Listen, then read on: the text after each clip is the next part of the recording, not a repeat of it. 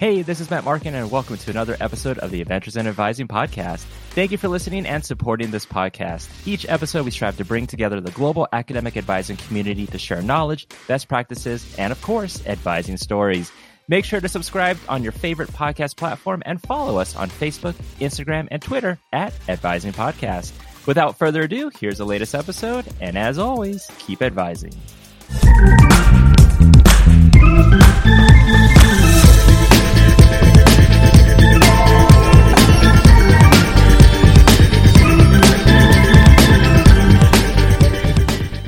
Hello and welcome to Adventures in Advising with me, Colum Cronin.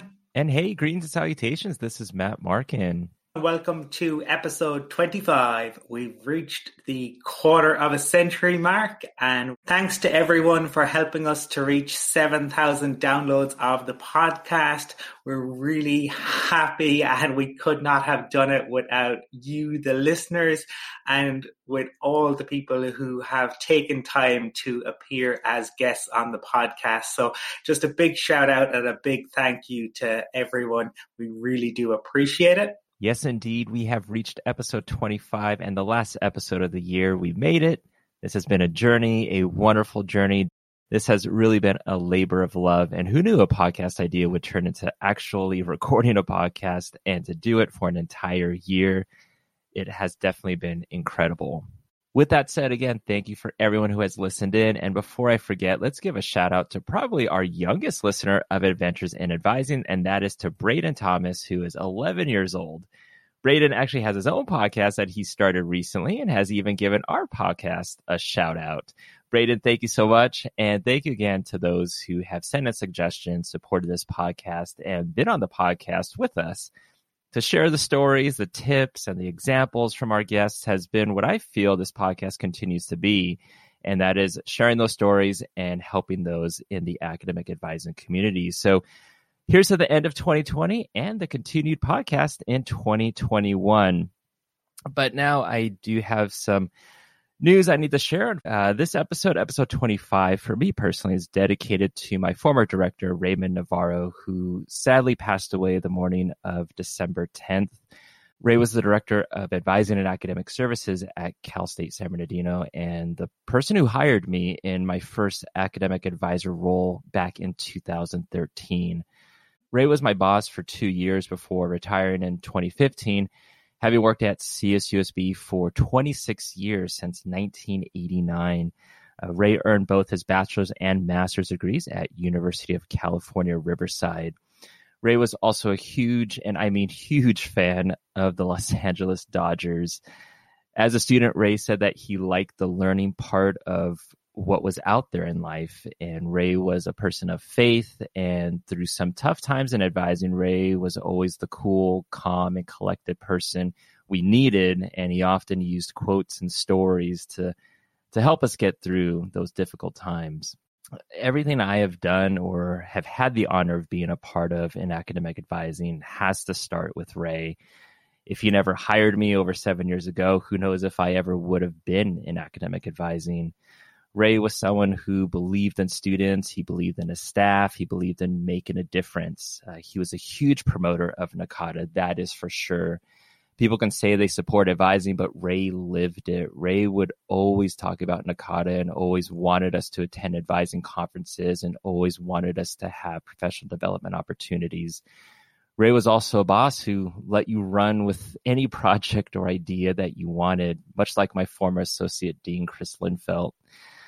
So thoughts and prayers to Ray's family and Ray, I will never forget you giving me my start, your kindness, your patience, helping me develop as an advisor. Thank you so much, Ray. So it's tough to transition here. So let's just go ahead and just roll right into our interview intros.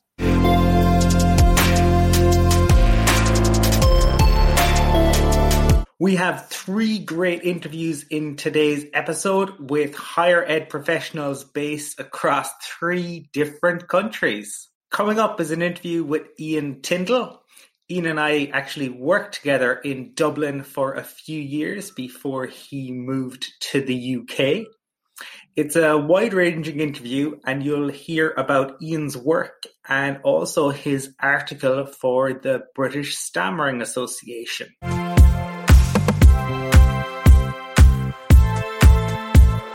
Delighted to be joined on Adventures in Advising today by Dr. Ian Tyndall, a psychology lecturer in the Department of Psychology at the University of Chichester on the south coast of England. Ian obtained his BA and PhD degrees from National University of Ireland, Galway. And from 2004 to 2010, he worked in the Department of Psychology at American College Dublin. In 2010, Ian moved from Ireland to take up a lectureship at the newly established psychology department at Chichester and has been there since. Ian teaches courses in cognitive psychology, historical perspectives on psychology, and professional skills in psychology at undergrad and master's levels, along with supervising PhD students. He is the study abroad officer for the department with general responsibility for the student experience. Ian has published widely in journals including Intelligence, Stress and Health, Behavior Modification, Journal of Experimental Analysis of Behavior, Consciousness and Cognition, British Journal of Psychology, Health Communication, Journal of Contextual Behavioral Science, Journal of Cognitive Enhancement, Journal of Behavioral Education, Qualitative Report, and the Psychological Record. His research covers a broad range of topics such as behavior analysis of language and cognition, attention and decision making, intelligence, ostracism, psychological flexibility, adaptability, autism, body image, attitude, attitudes to public breastfeeding, acceptance and commitment therapy, and sexual health and well being in older adults and vulnerable groups. Ian, welcome to Adventures in Advising. Thanks, Colin. I'm really happy to be here, and I, I have listened to many of your previous guests, and it's it's a really fascinating series, and I'm really happy uh, to be part of, of, this. Thank you for the invite. Well, I'm delighted to uh, get the opportunity to chat to you uh, today. Unfortunately, Matt um, had a, a, last minute work commitment um, come up, but we have quite a, a, range of topics to to discuss, and uh, I suppose I I'm very in the fortunate position of knowing you since mm-hmm. uh, our time working together at uh, the uh, American College Dublin. But you know, for for listeners, we we've we've talked obviously a, a, sketch outline in the bio, but can you talk to me about like I suppose your route into higher ed? What were the motivations for uh, getting involved in higher ed? Did you picture yourself working in higher ed when you were younger? Um, th- thanks, Colin. That's a, a, good, good question. I think I was always really curious as, as a child. I just devoured every book I, um, that I could get my hands on. Um, I was actually quite gullible and I believed nearly everything that I read. Like, but I just wanted to know everything that was that was out there. And um, I think I was the, the, little pet favorite of the local um, li- librarian lady. So I'd be in there like at least three or four nights a week and she'd always keep the the newest book when the new one came in. She'd just hold it specifically for, for me. So, um, and it was it wasn't as if that we had much role models. Whereas growing up, so I grew up in a council estate in in Meath. And um, it was a fun place to grow up, and there's loads of kids around uh, to play football and to cycle bikes and so on. But there was there wasn't any real tradition or history within within that state of people going on to to university. So it wasn't as if you looked up and that was the um, done thing but it's something that I always really wanted for for, um, for myself. I just wanted to learn to learn more and to read, and I really enjoyed the the idea of, of teaching. But I always I didn't really just want to teach at at uh, primary school level or secondary school level. I really wanted to be teaching at the university level because I wanted to be able to research alongside the, the, um, the teaching. So. Um, even though I have huge admiration for, for, for school teachers and, and they do an amazing job and it's a really difficult job. I, wanted um, to do the research alongside, so that was a big driver. But when I was choosing uni, university, um, I kind of chose what I thought would be the most fun university to go to. So the, the typical kind of foresight and planning of a 17 year old.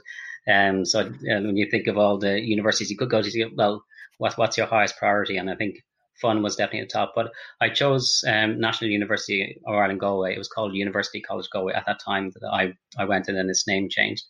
And one of the reasons why um, I, I, chose it is that it had um, a liberal arts program, effectively, so your undergraduate arts degree.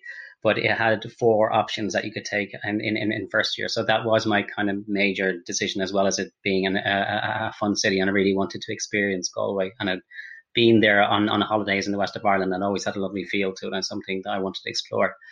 And I always wanted to move away from home as well to have the, that kind of university experience and uh, in, in, in independence because I knew if some people had gone to university when they would travel up and down on, on the train or the bus every day, but you could see them coming home at six or seven in the evening. It just never seemed as if they were living the university life that I would, would, would want to um, to live. So Galway uh, was the only university liberal arts program in Ireland at the time that had four options for first year. So I just thought because I didn't really know what I definitely wanted to do, it gave me the greatest choice. And um, so then I could explore what my interests and passions were during the first year. So in, in my first year in Galway, I did um, English, um, history, classical civilization, and psychology. Psychology was, was, the one that appealed to me the most, um, or, or um, originally. And it wasn't as if I knew any psychologists. It wasn't as if I knew any psychotherapists or counseling psychologists or clinical psychologists, or I'd never come across an educational psychologist. So it wasn't as if I had a big idea of what a psychologist might be, but I was always fascinated in human behavior. The human mind is just always interested in what drove people to do what they did, what, what and what was where did their attitudes come from, and how could you engage in behavioral change and cognitive change and so on. Um, so it just gave me the option to do it. Um, within the psychology program when I was in, in Galway. So it was in and around 200, 220 students in psychology program in first year. And you had to get into the top 25 to get into second year. So it was quite competitive.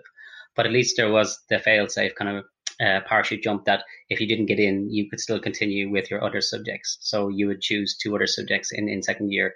Um, if you went straight with liberal arts or if you did psychology, did you just did a psychology BA degree on, on, on its own.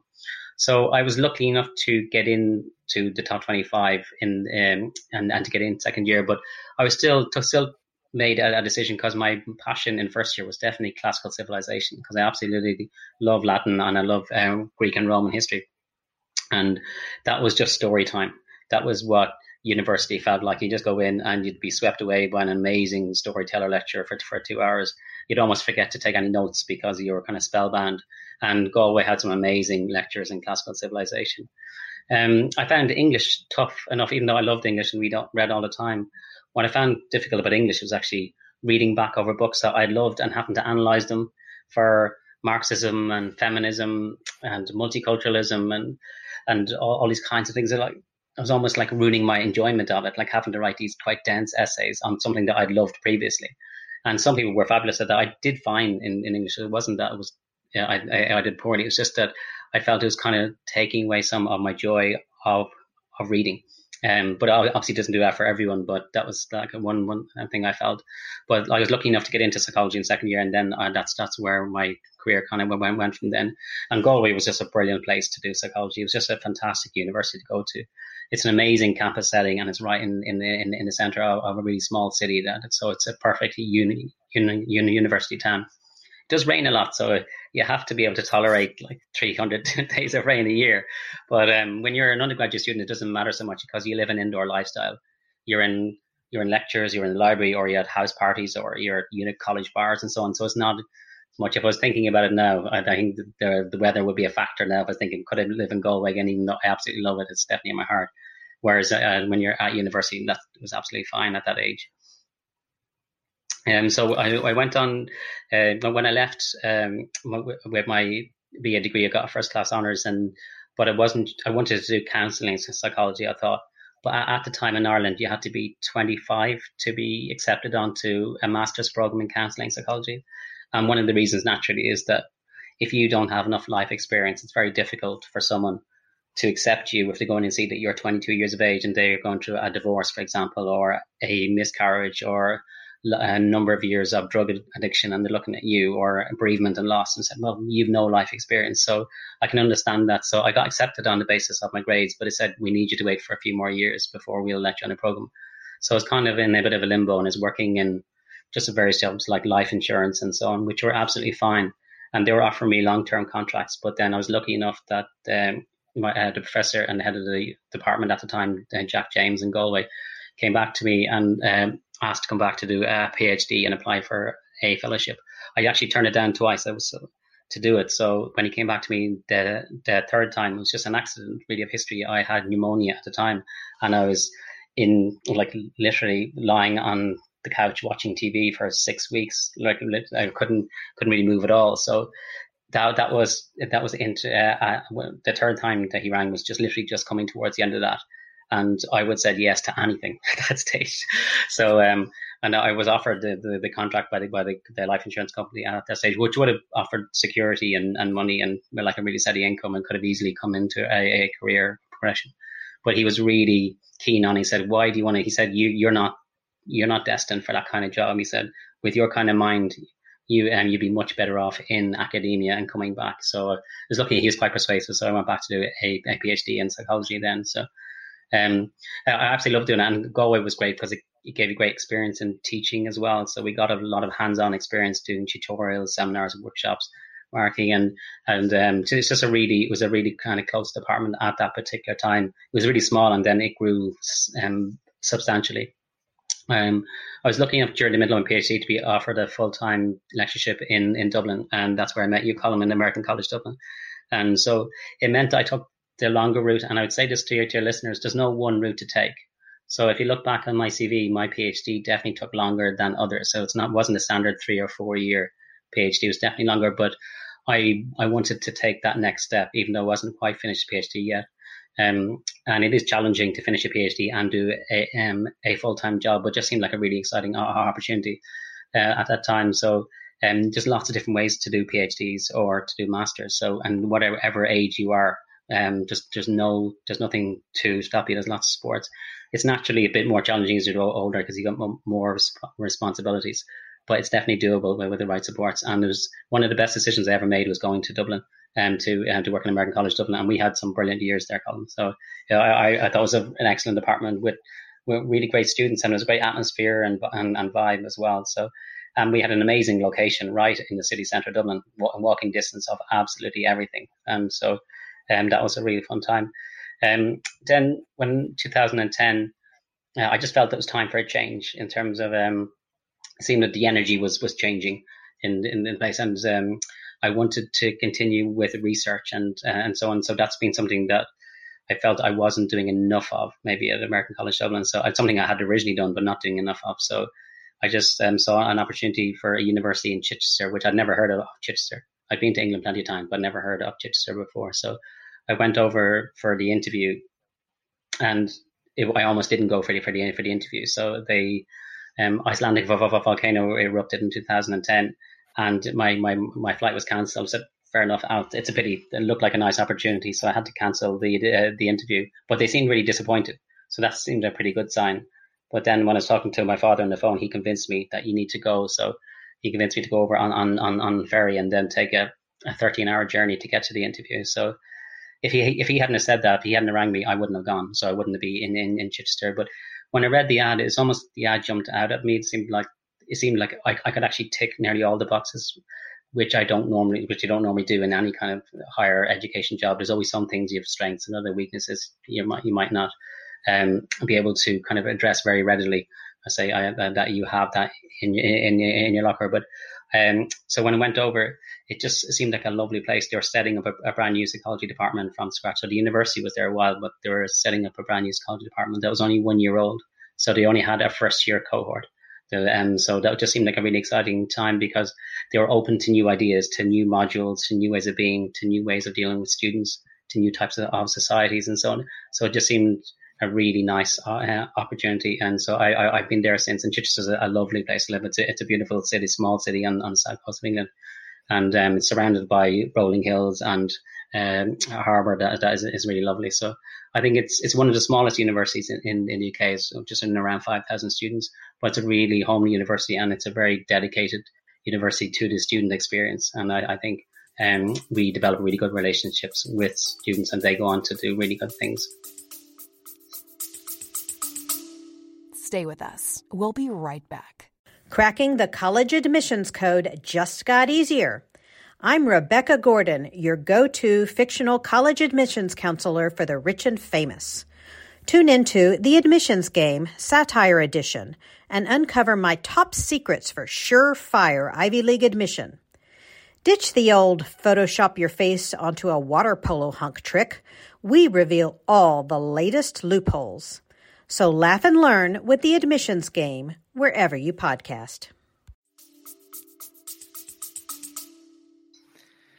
Yeah, thank you for for sharing the the journey. I think there are uh, quite a, a, few interesting things within that. I suppose, um, you know, happy circumstances that led to fortuitous decisions. Yeah. And one of the other things that jumps out at me, and, and will for a lot of our listeners who are based in North America, I imagine when they hear that you know you're going into first year and you're excited about the fact that you've a, a choice of four yeah. subjects, uh, it probably seems a little bit different. I was the same. I did arts in, in UCC, and it was the, the the ability to do those four.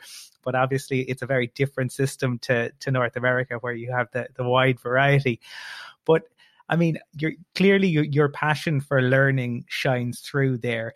Um, I'm, and I think you you provided a really nice piece of advice for for anyone listening that you know you can education takes all different forms and you can approach it in different ways. And circumstances might mean that you need to park it for a little while and come yeah. back or find a different way to go through it.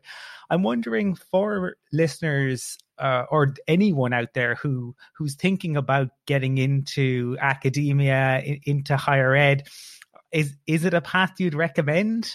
I think it's something that everyone could should have the opportunity to do if, if, if they wish to do it. And it's something that I think we're particularly good at at the University of Chichester, and that we've got a a, a very wide range of ages. We've got um, students in there who come in straight from uh, from school, so at 18, 19 years of age. But we've also got lots of students who are coming back in their 30s, 40s, 50s, and even in, in their 60s. So I think that that really adds to the quality of um, our our classroom engagement is that some of the, of the best questions that I get are from students in their 40s or 50s, 60s who um, worked in many different areas and um, just did never intended to go, or else it wasn't the normal path for them and their their family. Or they a lot of them have been quite successful. Some have owned their own businesses and so on, and they come back curious and they come they come hungry and they're just really eager to learn and just looking for the opportunity to read.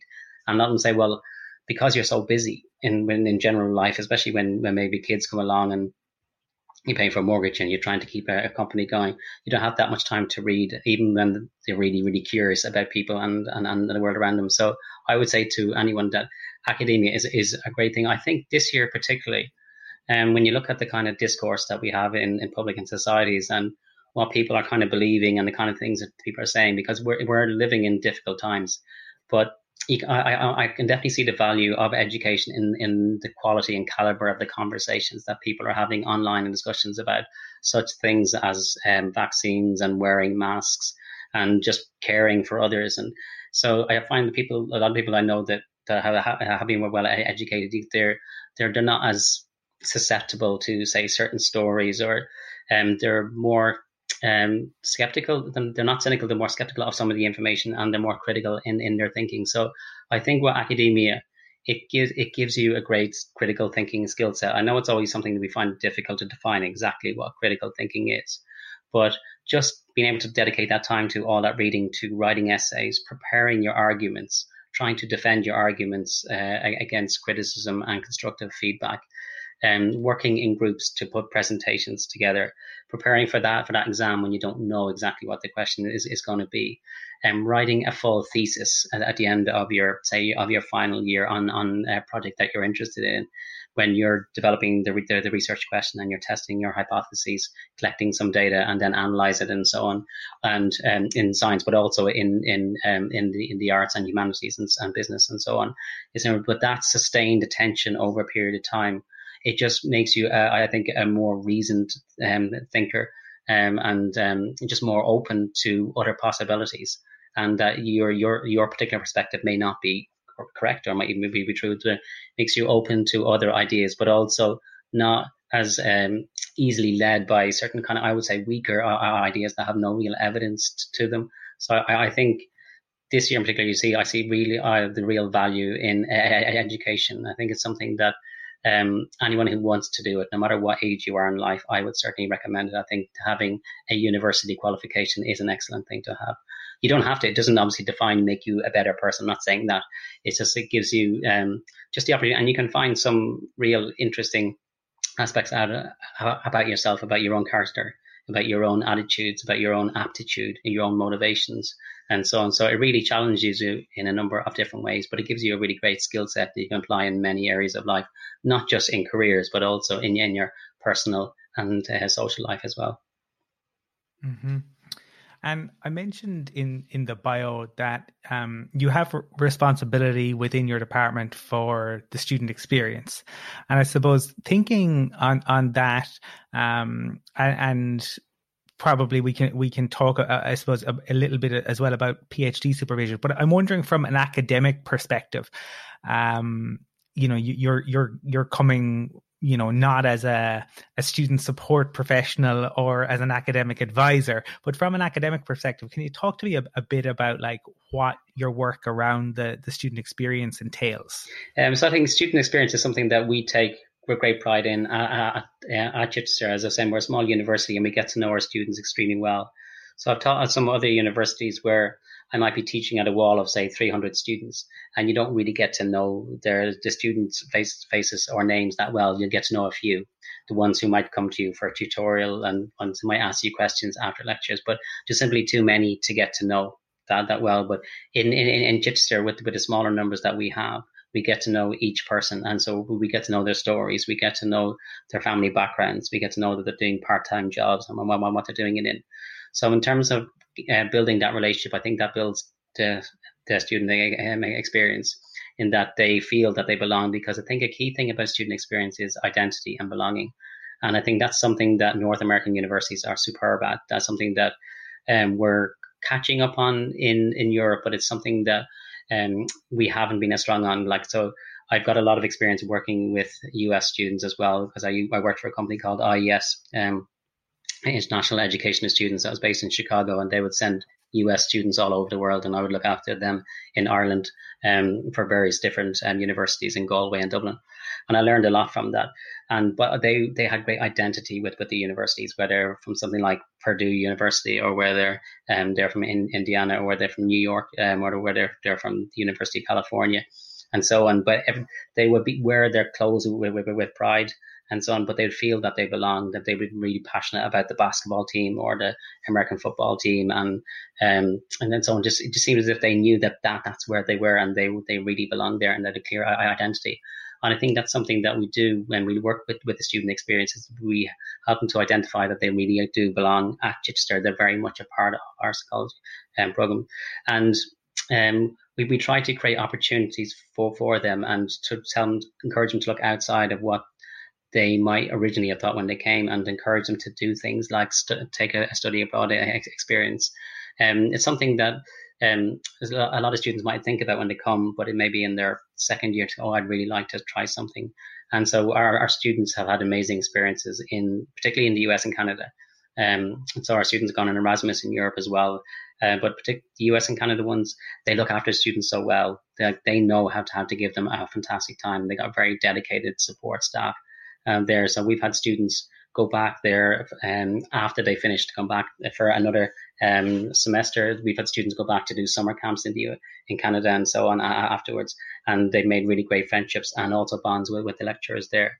So when you're creating the student experiences, you, you're also encouraging the students to form their own societies and to form uh, their, their own groups, but definitely to make give them their voice as uh, as well. So something in Chichester, we give our students a lot of voice, and they have um, chance to really shape and frame the, the degrees going going forward.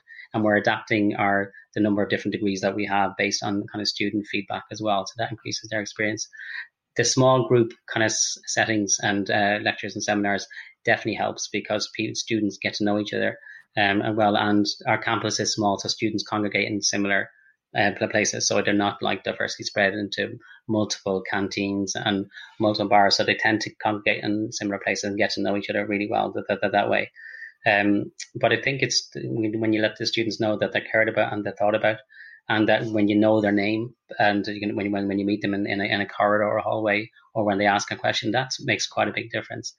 Um, and also that they can come to you for career uh, advice or they can come to you if there's something personal happening, maybe a relationship breakdown or maybe there's um, a loved one or um, who is suffering from from chronic illness and they need to need kind of, support.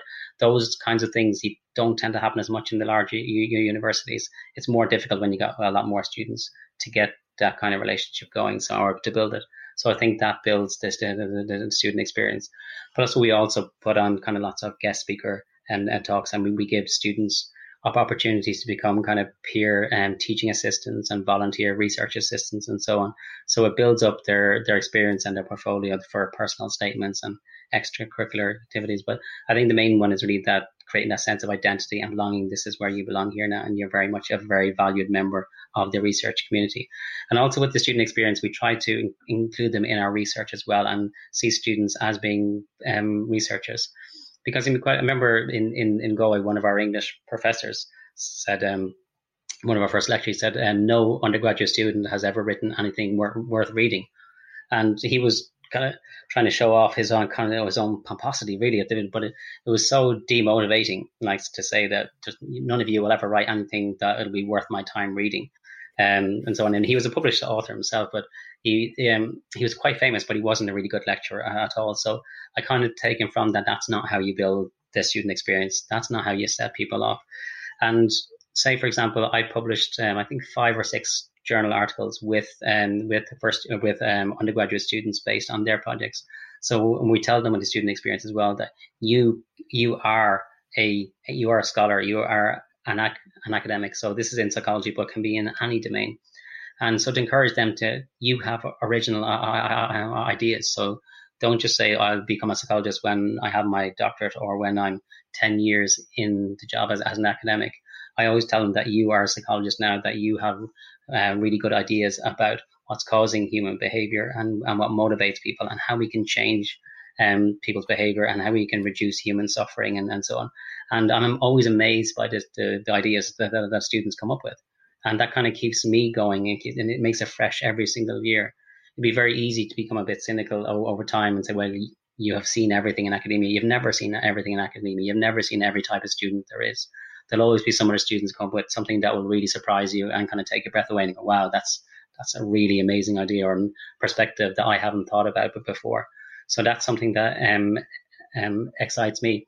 But also where where where where where it is as well. Like we're we're we're not too far from London, and we're very close to Brighton as well, um, and, and cities like that. And we're, and we're close to the sea, so it it adds the kind of experience that they have if they want to get out in in, in the community and explore uh, explore things. But it's it's a very friendly, safe campus and environment. I think that really really helps. So it's something that we do well on in what's called the National Student Survey. It's a, a UK wide survey of of university students who are coming to the end of their degrees and then they evaluate and um, and talk about the universities on, on a number of different kind of variables and factors. But it's something that we do well on is the student experience.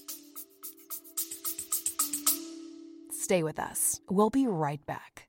You love listening to podcasts, but have you ever thought about starting your own podcast? Maybe you want to build a brand, grow your business, or are looking for an excuse to talk about your favorite hobby. Whatever your reason for making a podcast, Buzzsprout is the place to start. Since 2009, Buzzsprout has helped over 300,000 people launch their own podcasts. Buzzsprout walks you step by step through the whole process and will give you powerful tools to start, grow, and monetize your podcast. Ready to get started? Click the link in the show notes to get our free step by step guide to starting your podcast today.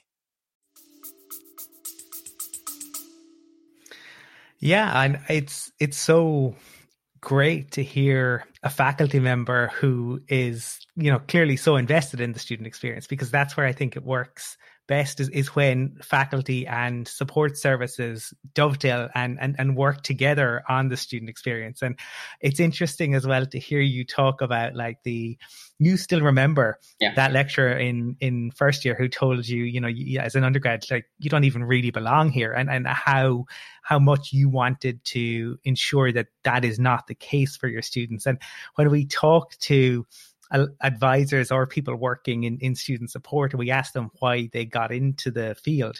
Many of them talk about there was an inspirational figure who they really admired and they wanted to to follow that. But equally some of them talk about how they had a terrible experience at university and they want to to, ensure that others didn't have that experience. So it's uh, it's interesting to hear that it's kind of across the the, the spectrum whether it's a a, a support professional or whether it's a it's a faculty member.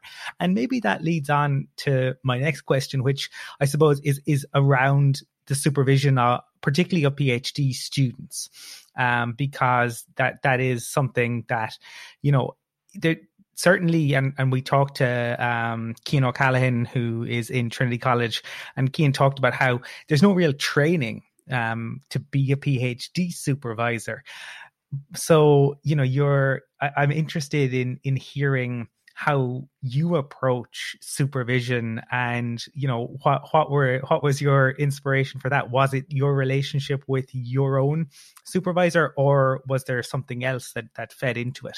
Thanks colin. That's a really good question. Um you know you're right. It, it's just so much in academia where you don't get actual official training. So um, a lot of people end up lecturing who've never had one hour of training in being a lecture, like they're not even just a one hour online training, just simply there's there's a class, go go go teach. And most people are, are fine, but it can be can it can be quite daunting if you haven't had had some training. But with PhD supervision, um, something that we have is kind of regular enough um, super supervision kind of session, supervision training sessions where people get to share their their um, experiences. Um, but I, I think it's it's crucial. I think I think a PhD is incredibly valuable. There's been times in my life where I doubt, like okay, I don't see, I don't know what my skill set is almost because at least if you get say a master's in civil engineering, you know that you can build roads and you can build buildings. If you've got a master's in computer programming, I know I can develop software and I know I'm employable and, so on. So you think you've got, you know what the actual kind of career you're going in, the skill set you have, and then you can market it. With, with a PhD, it's a bit more diffuse than that, but I, I think it's an it's an incredibly valuable degree. Uh, I, I I think dedicate yourself to that time for three or four years to one to one topic and getting to know it in, in that depth, it drives you crazy. There's so many there's just really nothing like it in terms of the highs and lows. Like um, you can get really excellent moments when you might find an amazing article in in the archives if you're doing some history research, for example, or if some data comes out really nicely for for your if you're doing some science type type work, and it's just that's an incredible high. Or you get your first paper kind of accepted in, or you get your first uh, you give your first conference, international conference presentation. They're amazing, but there's real lows when there's incredible lulls, and um, when maybe you get a, a, a rejection or your supervisor is not really happy with the work, or you you feel like you're six months behind, and then you're a year behind, and then maybe some life event happens which kind of steers might steer you off track for a little while, and then you're wondering are you doing the right thing, and most of it boils down to loneliness and not being maybe part of a group because in a class you're usually part of a group whereas uh, a lot of PhDs are quite on their own. In the US, it can be quite different in that you can have a structured PhD where you're taking some classes as well as doing your, your research. But typically in Europe, you're doing your PhD on, on its own. And some people kind of follow the old kind of Oxford Cambridge idea of go away and leave me for three years and come back with something brilliant and like without very much guidance. But for me, PhD is about mentorship and it's about it's an apprenticeship in research. It's an apprenticeship in scholarship um, so I think that takes away some of the mystery from it. So I think with what I would say for anyone deciding choosing to do a PhD, so the three most important factors. It's kind of a no, it's, it's a bit of a joke or an, or an adage really, but it still for me is uh, number one most important factor is a choice of supervisor. The second most important factor is a choice of supervisor, and the third most important factor is a choice of supervisor because it's a fundamental relationship. It, in um, every, it's it's a make or break in in, in a PhD because there's no one topic that you have to do because you probably get sick of it multiple times if you're doing it for three or four years. It'll be sometimes you'll love it, and other times you'll absolutely hate it. Sometimes it'll keep you awake at night, um, sort of worrying about it, and other times you'll just be you'll be actually thriving and flourishing. But it's it just but there's there's so many different topics you can do. It doesn't have to be just one topic you can do, and you might be going on to a funded PhD that already has an idea and in, in, in place. So you're coming onto a ready-made project, or you could go into one where you spend the first six months kind of scrambling around for um, an idea that, that that's worth kind of um, re- re- researching. Um, but I would say with, with, with, with PhDs, I've, I, I, had two very different supervisors with very different expertise and characteristics and personality characteristics. So I learned a lot from, from both. And, um, but I learned from the mentorship that, um, that you, it's there, that they are, they are a friend. It's a, it's one of the closest personal relationships that you, you have in your life if, if it's done, done well. And the PhD super, supervisor should not be seen, not should not see the student as an opportunity to gain publications or just to gain easy, um, come almost like a lab assistant or an easy research uh, assistant. It, it, should be your role to mentor them, to guide them, because they are the next generation. Um, they are they potentially could be a lot better than, than you than down the line, but just to give them the benefit experience and to give them the, your your your time, and to understand that there'll be lots of different variability within students as well. Some will be truly um, uh, um, uh, exceptional. Some will be more hardworking, but um, mightn't have as strong, maybe same individual um, capabilities as the others, but actually might be more successful in the long in the long run. Because what I found with a lot of PhD students, it's the driven, motivated ones tend to do well because it is a hard slog. And I've seen people drop out, not under me nor, but I've seen it in other places. People drop out after two years, and it's such a pity to dedicate two years of your life and then not to come out with with, with, with a PhD at the end. Um, I would say as well that some people think the PhD you have to keep going to chase down every last bit uh, uh, bit of your topic, whether it's researching a particular person in in history, or you're researching a new potential economics uh, uh idea in business, or whether you're researching um, a theory or model in, in psychology. You can never get to the end point where you covered everything. So I think experienced supervisors will know when the end point comes and and then they'll be able to tell the, the student, okay, now you've you've you've built up um, enough knowledge, you've got a, you've developed an excellent skill set, you are now ready, and the PhD gets you ready to point out you're now at the end of your apprenticeship and you're ready to go and you're ready to be your own scholar and uh, and um, academic. And also, I think with things like if supervisors bring kind of students along to conferences that with them and to guide them and mentor them in, in that process, I think I think it's one it can be really um, um, exciting, but it can go, it can can break down. There can be difficulties, and students have all kinds of different life experiences themselves, and it can be difficult. Some people will have children. Some people might have to be working part time. Somebody might be looking after an elderly parent who might be ill. So there's lots of other things that can come on in the background. But if you're a supportive supervisor, you can put plans in place um, for for that. And I, I think it's one of the uh, of the key roles is to um, develop the next generation along uh, along with it, and hopefully do some excellent research together along the way. And it should be should be fun. Yeah, I think that I, I, I love how you've explained that. I love the motivations and, and the inspiration and just the sheer practical advice that you have um, provided there. So, uh, thank you for for the breaking it down, kind of, and and making it so accessible. And I suppose one of the things I thought might be interesting to to talk about for for listeners, um, because you know we we have so many listeners who are kind of all around the world, but um, a big chunk in the Americas, and they they might not be as familiar with you and your work. But one of the pieces that you you wrote a piece um, over the the summer um, for the um, British Stammering Association, and um, I wondered if you could um, share a little bit about that and and your own journey and um, maybe te- some some of the techniques that that you utilize and that might work for others. Uh, thanks, Colin. Thanks for pointing that. out. So that was actually that was interesting. That it brought me back to a place in my life that I don't actually think about that much. In that, um, I had a terrible stammer or stutter. So um, I know it, depending where you are in the world, some, sometimes you'll call it a stammer, and other places in the world you call it a stutter. There are kind of subtle differences, but they're effectively the, the, the same thing. So, um, I was cr- effectively crippled by it uh, during my, my, my, my childhood. But it was interesting when I was asked to write this article for the British Stammering Association. So they were looking, they had a series called Your Voice, where they're looking for people who had a stammer and um, how have you kind of overcome that, or at least how have you come to live with that and progress in, in, in life? And have you got any kind of advice or tips for people who are really struggling with their stammer now? So as a, as a throughout my childhood and adolescence. Um, there's so many things I couldn't do because of my, stammer. There's so many situations I couldn't put myself in. Even though there's lots of answers that like that I knew, say a teacher would ask, and I knew the answer, but um, I just couldn't say it uh, uh out. And as the teacher said, well, that's disappointing that no one knows. And I, I knew the answer because I knew if I tried to say it, I would just get stuck on, on the first letter and that, that was it. Um, I could be there for two minutes going da, da, da, da, da, and I just couldn't like, so I had particular problems with da and uh, so with D and M were, were particular problem words. So I just kind of learned to navigate around that and try to avoid situations where I had to speak in public.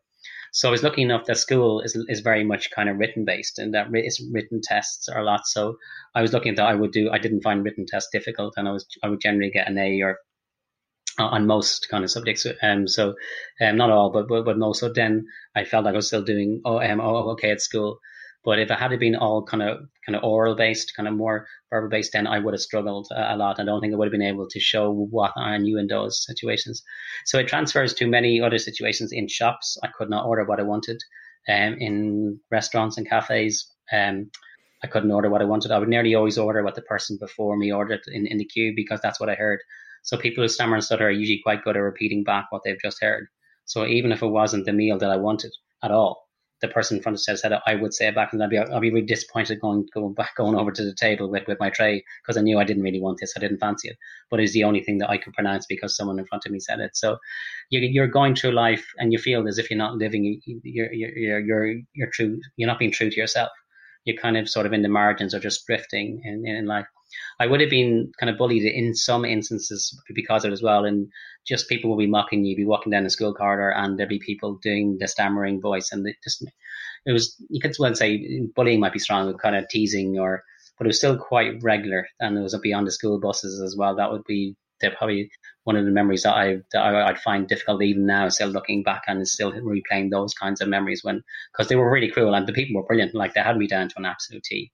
Like they just when they're doing their stammering studying, like and everyone else is laughing because it, and it would be funny and they were natural kind of comics and actors as well. But but when you're at the center of it, it's so embarrassing and it is and all you can feel is yourself going red. And you feel your heart racing and you just want the ground to swallow you up. Um, and so it's just over time I became kind of more just more accepting of it. And it wasn't that I developed any technique about my breathing, but I did tend to slow down. But probably to your American, especially to your North American listeners, it sounds like I probably speak very fast, particularly with the Irish accent as well. So I know I speak fast, but some of that is to try and not stammer. So if I if I'm speaking at a certain pace, I know that I will still stutter on certain words, but I will keep going with enough momentum that it won't stall me the way it used to. Because when I was like, even when I'd be 19 or 20, I'd be trying to order a drink at a bar and it might be something like say Budweiser, and I got but but but but, and um, I could be there for ages, especially when there's a queue of people behind you and they're all trying to get to the bar, which is typical in Irish bars. It it was really really embarrassing. So I felt that I ended up trying to avoid nearly all kinds of situations where I had to had to speak. It wasn't a fear of public speaking, so I wasn't fear uh, of speaking to people in public or in situations I just simply just could not pronounce um, um, the letters and, and, and sounds. Um, but I found over time that uh, I be, uh, when I came across um, acceptance and commitment therapy in my research. So they've got a concept called psychological flexibility, and so psychological flexibility it's really all about trying to um, kind of unhook yourself from the thoughts that you have, so that you're not quite fused or stuck with the thoughts. So in the, in the concept of cognitive fusion, um, so this is when you're fused or stuck with, with thoughts that you might have, say that I I'm going to embarrass my mind myself, or that um, this is going to go really, really, really badly. Um, everyone's going to laugh at me. So you're really stuck in those thoughts and you'll do anything to avoid being in a situation where this might, might happen. So when, when you're fused, um, it literally is like you're branded like a sheep with, with a, a hot iron on your forehead. And that's you, that you are a, a, a stammerer, that you are an embarrassment. And, and, and so on, that, that you, there's something to be ashamed about and somehow you're a failure in life because everyone else seems to do it so easily. Everyone else seems to be so fluent and how is it so elusive? um, um, to you, no matter how hard you try or whatever breathing exercise that is that, that you might might have or, or engage in. So it's um it's fun. So when once you try to um do some exercises where you um you try to accept the thoughts for, for what they are, so that you notice that you're just having the thought that you're an embarrassment or having the thought that you're a failure or having the thought that you're going to stutter and make a fool of yourself. It suddenly doesn't those words don't seem to hurt you as much anymore. So you're still aware of it. It's still the problem hasn't gone away, but just being aware of thinking as a process rather than the product of your thinking. But the product is I uh, hearing yourself saying that I'm I'm I'm an embarrassment. Um, but when you're listening to yourself and understanding thinking as an ongoing process as that's happening all the time, it tends not to have the same kind of impact on you. It doesn't have to be quite as uh, aversive. And then ACT um, and psychological flexibility, they also have a concept called experiential avoidance. So if you engage in experiential avoidance, you tend to avoid uh, most of your inner experiences, like you avoid your unpleasant thoughts, your unpleasant sensations, your um, memories that you don't want to experience again. So it takes a lot of cognitive effort to push those negative thoughts and emotions and feelings away that you don't want, the, the unpleasant stuff in, inside.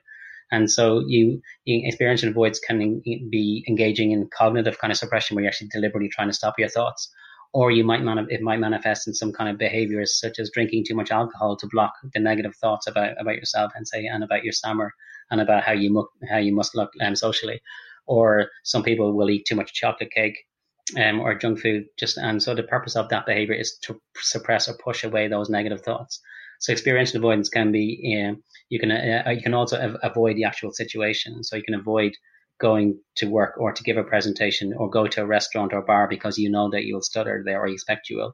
So you'll, you won't go there. And that limits your life and your life becomes really narrow. So it limits your opportunity to meet people, to meet new, possible new friends, maybe potential romantic um, encounters and so on. If you narrow your life, then and your behaviors become really rigid just to avoid that situation. So if you engage in high levels of experiential avoidance and you're cognitively fused or stuck with, with, with the kind of rigid thoughts and the repetitive thoughts that you have, it, it's it's very difficult to move forward in any kind of valued way. So, in, in psychological flexibility, to try to get you to be more present in the moment and not to be stuck on a conceptualized past of always thinking back to times when you genuinely was embarrassing for you or you were teased or bullied for your stammer and not to be thinking too much about the future and that it's going to be dreadful if next week when i go to my cousin's wedding it's going to be awful i have to give a um, a talk, uh, or you might have to be asked to be, give a speech um, for your cousin or your friend, and think it's going to be terrible. I'm going to um, definitely stammer. When you're worrying about the future or continually um, focus on a past that's already gone, you're not living in the moment. So with uh, kind of living moments, kind of mindfulness and just general present moments of awareness and just being thinking of yourself as an observer, like there's always a you uh, that's part of us that's almost separate. Like it's almost like we can look at ourselves from, from above, like when a helicopter view looking down ourselves. Um, so you've got that, and also trying to um, commit to some form of action to identify what action that you want to take. So I try to put myself forward in a lot of situations that I can previously avoided and made myself talk in those situations. And I still stammered and stuttered, but people didn't laugh as much, and there was more acceptance of it from people when you get older as well. Um, and then I just identified what do I value. So you can go through life not really knowing what you value. And um, so um, if you can kind of list out those things, so the values are the kinds of things that you want to be known by and that you would like to be guided by for qualities of your action rather than a goal per se. So it's not the goal that you want a first class honors degree or you want a really big house a really fancy car, but the values are how you want to live your life and the qualities by which you want to be known by and also and they generally tend to be quite reinforcing. What are your intrinsic reinforcers in, in life, the things that kind of satisfy you and give you pleasure that not, maybe other people can't see, but you just simply feel good in yourself that you're achieving that and you're living by that. That you mightn't have the biggest car, or you mightn't have the um, the job with the biggest salary, but you're really happy with that. That that's that's how you're actually li- um, living in in that sense. So if you can look at your values, try to identify those, try to engage some committed action. Say, okay, every week I'm going to try one uh, new situation that I've long avoided, and and try and engage some public speaking task that I'll have to speak, even though I'm, I'm, i might stammer, and try to be more mindfully aware of the thoughts that are coming in, and also try not to be as stuck or fused with those negative thoughts. And once you become rigidly fused with them, you tend to just kind of freeze in the moment and just kind of walk away from the situation, which is the experiential um, uh, avoidance. Um, so I, I, kind of once I was researching that model, I was able to apply it to myself. So I um, I tried to slow my speech down a bit, and then I would put myself in those situations. But I know I still stammer and stutter now, and I'll do so plenty of times during this in interview. But years ago, I would have definitely never done this. I would have been really appreciated the invitation, but I'd been terrified. I would have done. I would have come up all kinds of crazy excuses not to be a part of it, even though I really would have wanted to, and I would love to have come to the chance to talk we were with you on this, but I would have definitely avoided it somehow. Um, made up some excuse like um, some the, the kids are sick or something, and then not engage. But now I think um, if you can put yourself in those situations. But it takes work. It's not easy. Uh, experience avoidance works because it provides the immediate relief. It's negatively reinforcing. So if you avoid going to that party, then you don't experience the potential um, um, rejection or potential embarrassment, but also just here you, you can breathe a bit easier that you're not actually in that situation. Um, and, and, and so on. So if you ask your fellow uh, diner to make, uh, can they order for you from the menu? Um, so you kind of point to what, what you want and they'll order for you. That provides an immediate reinforcing um, relief that you don't have to actually say that that, that food item because you know that you're going to get stuck on it. It's a bit embarrassing in front of the waiter, but the, the person's doing it for you. So it's continual reinforcing. Avoidance works in, in the, in the short term. It's only really a problem if it becomes a rigid behavior and it narrows and restricts your life and your opportunities and possibilities because you just simply behave that way all the time. You always behave in that rigid, narrow way. And before you know it, um, your life becomes really restricted and you're simply not living the life that you could be living. So I think if you try to increase your levels of psychological flex, uh, flexibility, there's plenty of research in many different domains, uh, both in mental health and also in physical health, but it also applies to the workplace and so on. That if you can increase that levels of psychological flexibility, it simply opens up more options to life and you have more responses that you can make in, in various different situations that you don't always have to behave the exact same way. Dr. Ian Tyndall, you have a wonderful way of making the complex accessible. and it, it, has been really fascinating to hear you kind of. We, we talk a lot when we um, have guests on the show about um, you know, theory and practice and, and, putting theory into practice. But what you did right there in, in, that example that you gave is is shared your own experience and blended it so perfectly with the theory and with practical advice that that people can can take. And um, it it was it was a really wonderful kind of um, explanation and journey. And I'll, certainly look to include a, a link to um, the piece, which I think is "Growing a Beautiful New Shell," I think was the, the title of it, and we'll we'll put that in the the show notes. Yeah, thanks, um, That's that's actually from a Mad Season um, song. So um, Mad Season was a, a, kind of a super group made up, and um, Layne Staley was was was the lead singer of that, who was a singer from Alice in Chains. So I think just some there's a powerful line in that, like so. Um, when the line was that um, I can either uh, I can either drown or I can throw off my skin and swim to shore, and then I can grow a, a beautiful new shell for all to see. So that kind of encapsulates for me what the experiential avoidance was. I was go, I was drifting away out to sea, but and where, where I really wanted to be on on dry land, and dry land represented where people were. I wanted to be among people in social situations and just simply being myself and having my voice heard. So the only way to do that was to throw off the uh, kind of the outer shell that, uh, skin that I thought was holding me back move forward and then grow this beautiful new shell, but simply just is yourself. It's not necessarily growing a new shell. It's simply just being yourself in that situation for everyone to see and see the real you. Because um, communication is a human right. I think it's something that we really should uh, allow and foster um, voices and, and differences and just allow people to, to speak because and to be heard. I think that's a, that's a really important point. I think that is the perfect place to draw this interview to a close for now. I can't believe how quickly the, the time has gone. Um, hopefully, we can get you back on uh, again in the, the future. Thank you, Ian, for taking the time to to chat to me today. It's been an absolute pleasure to have you on the podcast. And um, thanks, and I just say to uh, thank you to Colin, and just to um, also say, having worked with you in the past, what an amazing job you have done in, in, in, in student services and the relationships that you built with, with, students and the opportunities that you provided for them and you still do in, in, in, your current role, but from the time that I knew you, the, um, just your ideas and your, uh, your passion for, for students. And also, I think it's, it really encapsulates how important um, professional services are within the university. So universities are not just about students and are not just about the academics. Stu- um, the student support service are a hugely important role in that in in creating what you mentioned there, the whole student uh, experience and providing opportunities and also being that, that voice and, and listening to them and also being the voice of expertise in various issues, such as um, visas and accommodation and of abroad and language issues and so on. So I think that's something that you really excel at. And but thank you very much for having me on today.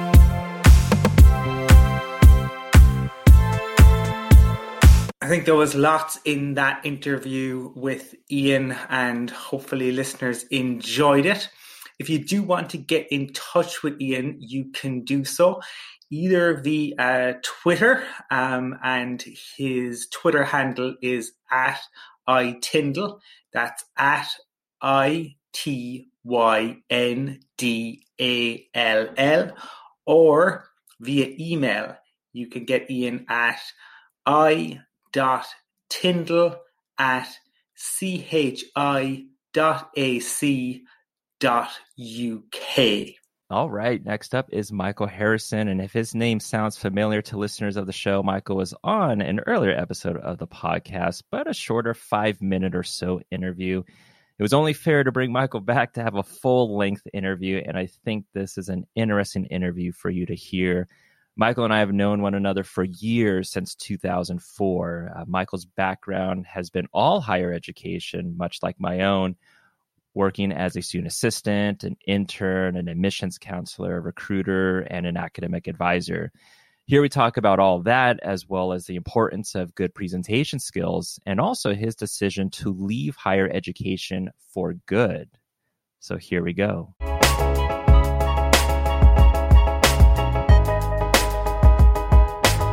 All right, up next is Michael Harrison, who was born in Compton, California, as the youngest of three siblings. He was raised in the San Bernardino area in both the cities of San Bernardino and Colton. In 2004, Michael graduated from Colton High School and attended Cal State University San Bernardino, earning his bachelor's degree in psychology. From his start at the university, Michael began working in student services and the Office of Admissions and Student Recruitment as both a student assistant, intern, recruiter, and counselor. After spending six years as an admissions counselor and recruiter, he decided to change career paths and became an academic advisor, helping students reach graduation. During his time, Michael developed an interest in the photographic arts to couple with his already passion in visual arts through drawing and painting. After five years, he made the decision to resign his position in academic advising in 2020 and pursue a new direction outside of higher education. Michael, welcome to well actually welcome back to the podcast uh, thank you thank you glad glad to glad to be here on this lovely uh, monday morning so last time you were on the podcast we had a short short interview like five minutes mm-hmm. and mm-hmm. we thought sure. it'd be great to yep. have you back on the podcast especially because there's been a lot of changes that have happened in your life since then yeah and for those that may not know you um, when you were in high school you know what was a deciding factor for you when you decided to choose Cal State San Bernardino to apply? You know what? I I was I was going to go to the community colleges. Uh, I knew a lot of people that were going that direction. Um, had a had a good GPA out of high school, um, and so I started talking to a mentor of mine who was uh, the youth pastor of my church at, at the time, and uh, so we started talking about college and opportunities and things like that. And so then we then the then the the, the opportunities expanded, and so it was like you know, hey, let, us check out some schools. And so we looked at some schools. Saw Cal State San Bernardino was near in the area, uh, a, a, local university, and so I did the application. Um, and uh, was, was accepted to the university. Uh, I lived in Colton, so it was next city over, and so so grateful that I that I was able to, to do the application. I think everything was a little bit late at the time. Um, the application and orientation, all that kind of stuff. I did everything a little bit late, but I was able to get in and get enrolled for the for the fall. Yeah, if we're thinking like, okay, this is you know long time ago, 2004, compared to now when almost students have to apply almost a year in advance, and when when you had applied, and ultimately a couple years before that, when I was a student at Cal State and had applied as an undergrad like you could submit applications pretty much all the way up until when classes started. So we've come a long way since then. Long, long way, long way. The demand is has greatly increased. The people going to college has greatly increased, and the space and funding hasn't uh, necessarily kept up with the pace. Um, for that's that makes it only makes sense with the amount of people that are wanting to go to college. So it's it's it's restricted things a little bit. Yeah. Now we met in August 2004. Uh, so at that point, I had just started probably a week or two in working as a customer relations supervisor. So the fancy term for overseeing the front counter in admissions and student recruitment. Do you remember what brought you to campus that day when we met? Yeah, it was it was to do my advising session. So it was in August. Mm-hmm. Classes started in September. So as you can see, it was a you know probably about a month month or so before. Uh, but that was the reason why we were on campus. It was for my first time. My my a good friend of mine lived maybe three four blocks up, but I'd never been past the part where you go come to North Park and into the university. So that was the first time. I was like, oh, it's it's here. And uh, and so yeah, we, we went. I did my advising, got my classes, and we were headed downstairs, and that's when we saw the flyer uh, for uh, admissions and student recruitment, student assistant position opening on the wall. yeah, and so you came into the well.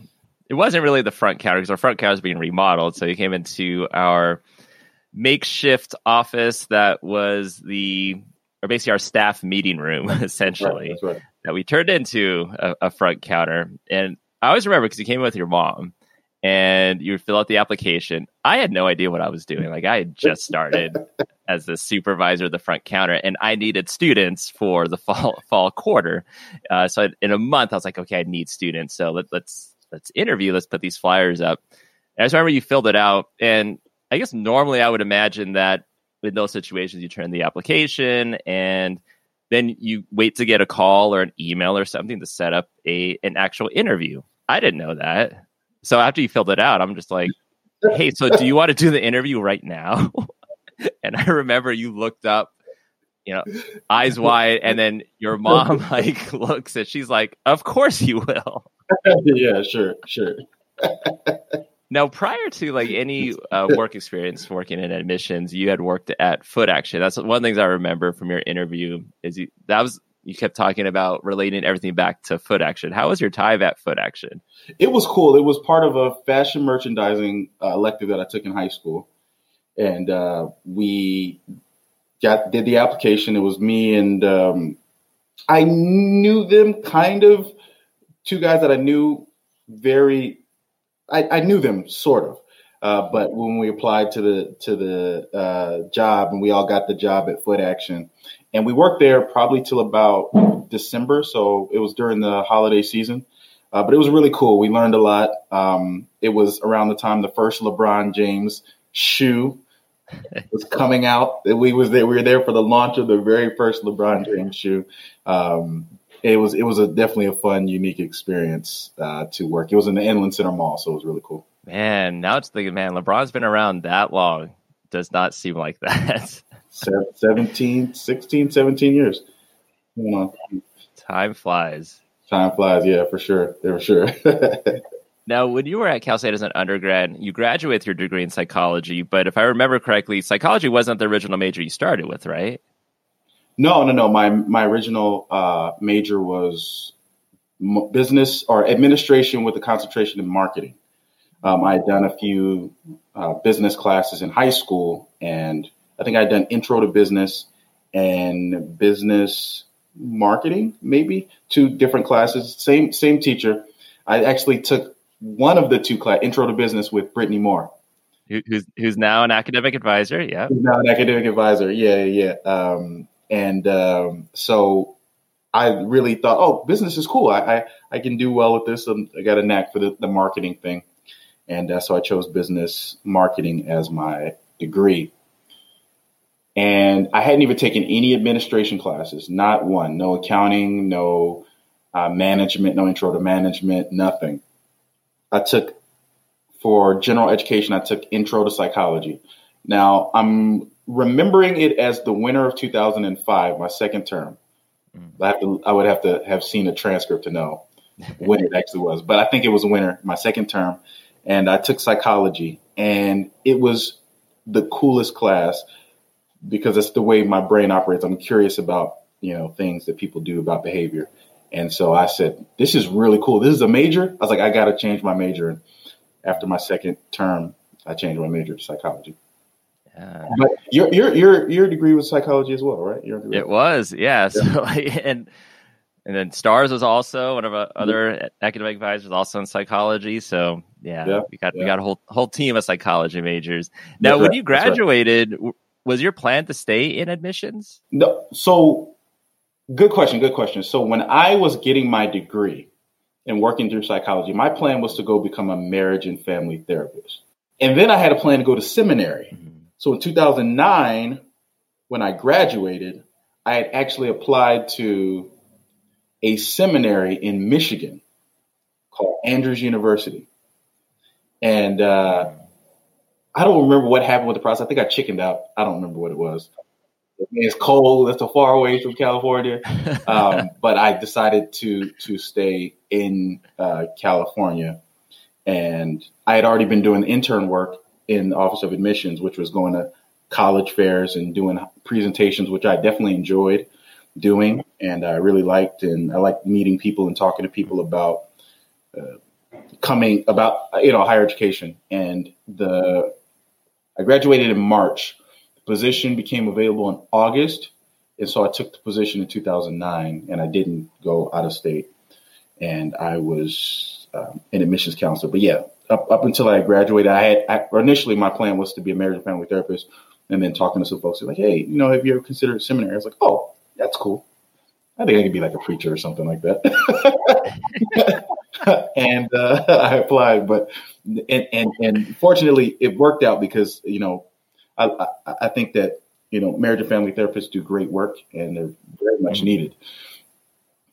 I learned about myself that I don't know if that was would have been a good pathway for me to take. You know, um, be, you, with that you have to you have to carry a lot with you and have effective means for taking it off, right? Um, when you're when you're dealing with, with uh, other people, and so I, I, I learned learned come, later in life that that I'm, I'm, glad I didn't didn't go that direction. Hindsight's always you know 2020. yeah, yeah, yeah. If you could get better than 2020, the hindsight would have been in that, in that position. I'm very glad. So I remember the marriage and family counselor part, and I remember you, you were considering seminary. I didn't know you actually applied. Application. It was it was nervous because they asked you if you spoke Greek or if you knew Greek and Hebrew, and I didn't. No idea about those things, and so it was like you might have uh. to do like a, a, a earlier term of I don't I don't remember what it was when doing the application, but that was that was a very nerve wracking process for me doing that application. Now, you talk about being an intern and some of the things that an intern would do. Now, as an admissions uh, recruiter and counselor, what were what was that role like? What what did you have to do as an admissions counselor and recruiter? So each admissions counselor recruiter had about 20, 20 to 23 or so high schools in certain territories. They divided the, the, our local area, our region up into territories. And so, uh, each admissions counselor slash recruiter would have a territory. So someone would have the San Bernardino, and we usually, we usually went by districts. So we usually would cover an entire district, but that wasn't always the case. Sometimes it was split. But so one would have the San Bernardino Unified School District. One would have um, Moreno Valley Unified School District. Is that what it's called? Yeah, it is. MVUSD, right? Uh, then they would have the high desert areas. And so we would kind of divide it up that way. And so I had maybe about 20 to 23 high schools. And then I had the two, three community colleges. Had Riverside Community College, Norco College, and I didn't get Chaffey until later, but Chaffey uh, I ended up getting. And so we would every other week we would go to our community college and have transfer appointments in their transfer centers with students that were interested in transferring to the school. They could have applied, maybe they didn't apply yet, they were just interested. We would look at their transcript and talk to them about transferring. At the high school level, we would go to the high schools. We reached out to our high schools at the beginning of the year. We would hopefully try to get to them at least each high school once, but some maybe three or four times a year and go do pre- uh, Cal State San Bernardino presentations. Sometimes we do presentations on the entire Cal State system for like college nights. We do college fairs, application workshops, really just their liaison whenever they needed anything from the university. So it was it was a did you did you financial aid workshops too? Financial aid workshop too. Yeah, yeah, yeah. So we were we were on the road a lot. We were on the road a lot. Yeah, I just remember, especially in fall and then even in spring, like the recruiters would be out and about at the schools, and you sometimes just come into the office for like five minutes, get more materials, and then head back out. And then the days you were in the office, then the role was essentially that you needed to also be on appointments and then see students that came in who who wanted admissions advice. So it almost seemed like it was on the go constantly. There's always something. Was there ever a downtime? It seemed like it, it working at admissions. Yeah, good good question. It it sometimes didn't feel like it, especially when you have the the the the it's it, the more stable mm-hmm. position of being an academic advisor, right. being always on the road. Even talking to some folks now, it's it's it's always on the go. But there were downtimes like summer, you we were in office, right? Um, and maybe around the end of the year, the winter break time, we were in uh, because the the the recruitment season had its cycles. So it's heavy cycles during the application period. During the spring, like you mentioned, probably around um, February through April or so. Mm-hmm. But then from like April to August, we were in in house. Uh, so it, it was peaks, peaks, and then in slow time. But yeah, it was it was a lot. It was a lot of yeah. Around. I feel like it's more peaks than it was lows in, yeah. in that office, and sure. and I'm sure you you as well. Anyone that you've talked to, I know folks that I've talked to that used to work in admissions or work work in some type of admissions office now at, at various institutions. It's very much the same, where it's recruiters are pretty much on the road a lot, and then um, even those that are in the office um, as an admissions counselor, evaluator, it's just like heads down reviewing, making admission decisions. Because even as an evaluator, you're evaluating transcripts probably starting in December for like some type of probationary or conditional acceptances. And then you got to do the whole process again once the final transfers come in June, July, August. And um, I guess what is your advice? Because you worked in admissions for quite a while. So what did you do to kind of stay sane or to kind of have that mental break? Yeah, I think Ooh, it, it's it's it's a number of things, right? So I think for me, what's always helped is to have an an identity or a self outside of that position. So whether it's um, personal interests or personal hobbies, I you know was interested in music for a while. Uh, as you know, drawing was was always a big thing for me, and so having that kind of uh, per, uh, the space because you know there was a while where I was going to different local you know churches and whatnot, you know, rapping and things like that, right? During that that time, so I had this whole even I even had a stage name outside of that, so that that helped. Um, but also, I think the way that you view the work that you do, uh, when you're a recruiter, you're out on the road, and so you spend a lot of time in in route, right? So what do you do in route?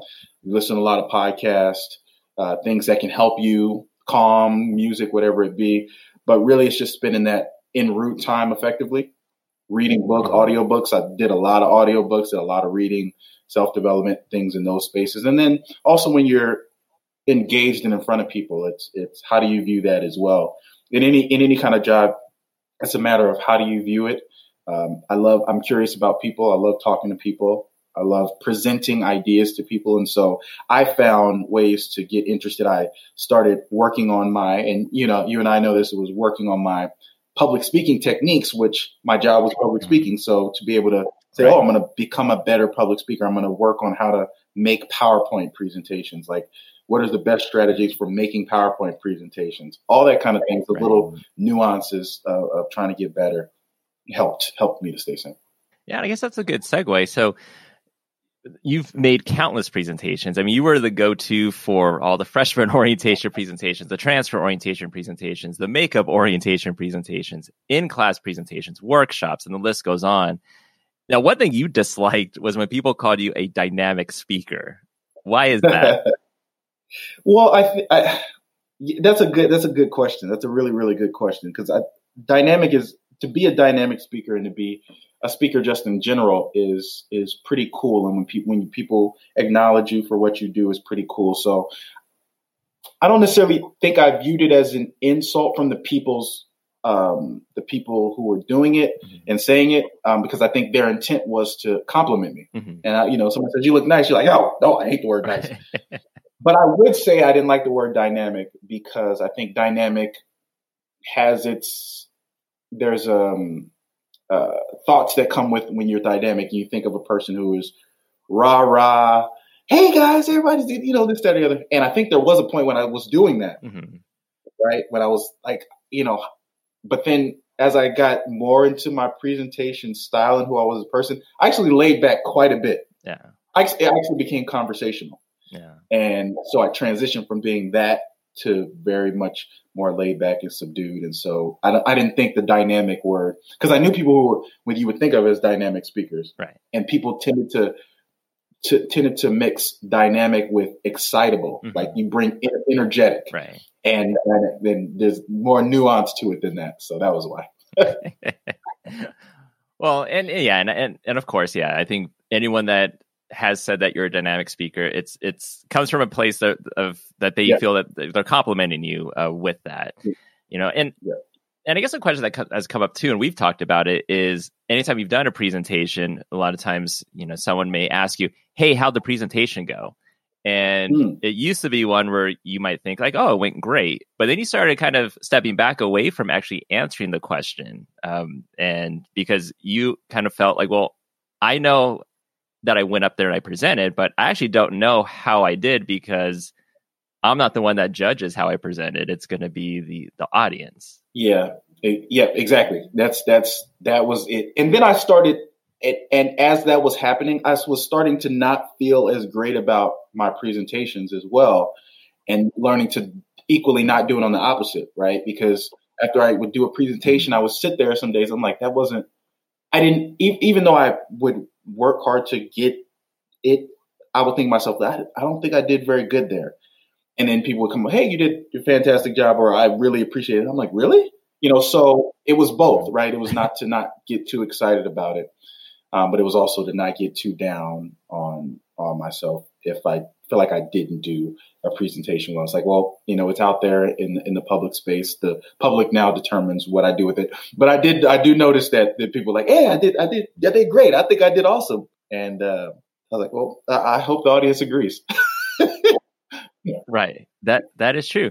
Which I think it's even with even conference presentations if you're in the audience, like please do the, the conference evaluation on the presentation because the presenters get that feedback and that's what they can use or hopefully use to either know that they did a great job or know areas that they can improve on. Because if they don't get the evaluations, then all they have to go off of is how they felt they did, and they could have thought they did a great job, and it turns out they didn't. Uh, like one example is, so I was presenting with um, a coworker years ago. We did a conference presentation, and my co-presenter thought that it went great, and I had these feelings like ah, I don't know if it did because at the end we had about five minutes left, but we took so many questions during the presentation that we had to speed through like the last 15 slides.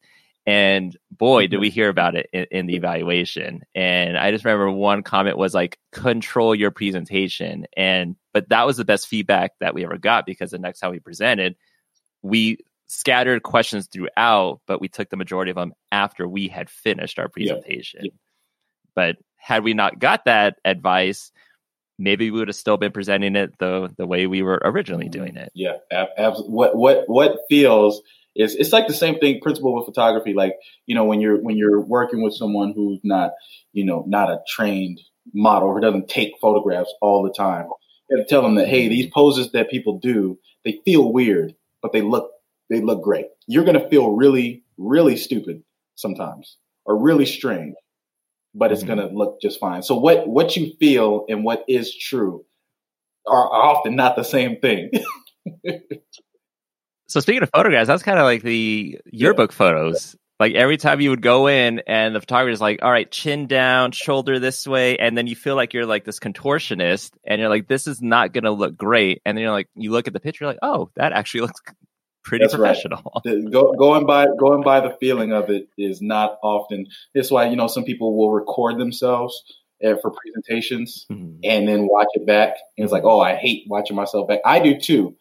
Fortunately, I was I was self critical enough to be thinking about all the areas that I did or needed to improve on. Like I was taking mental notes of it, so I didn't have to necessarily watch myself back uh, to see that. But yeah, it's it's what you feel, especially with presentations. Like you can you can get really, really pumped up about the fact that you know more information than your audience does. And you can like ride on that, like, oh yeah, guys. So I'm coming to you as a person who knows more about the information, but you don't you don't necessarily give them uh, a tangible blueprint, or it, it doesn't mm-hmm. it doesn't fit kind of in a in a model that makes sense from start to finish.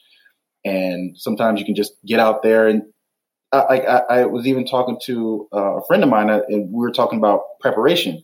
And it's like, yeah, looking over the information. I said, well, have you practiced like talk saying it? And they're like, no, I just kind of look over the information, make sure I know the information. So that knowing the information is like no. half, maybe forty percent, but actually presenting, right. you're going to be standing up talking to people. There are people who know the information and forget it all because they get nervous and tense. So that, that was one of the things for, for folks is, hey, also got to respect the presentation. After a while, because I was doing it so long, mm-hmm. after a certain point, I, I understand presentation etiquette and technique and because I've done it so so right. so much. But there are a lot of people who really don't like public speaking or nervous about it. But all they do is they just read the information right. and read and read and read and read, but they never actually practice it at home by themselves. To to you know that's why I say you always got to respect the respect the presentation space. Because it's almost like you if you, you know the information, but you have to be able to communicate that to a wider audience. Now, you've presented, now, there are those that may do like one off presentations here and there, but some of the presentations you have done have been like repeated ones. Like, so the same topic, same information. So let's say, you know, freshman and transfer orientation. Did you ever get to a point where you got burnt out by it or tired of it? Or do you have to figure out new ways to be, get re engaged in it?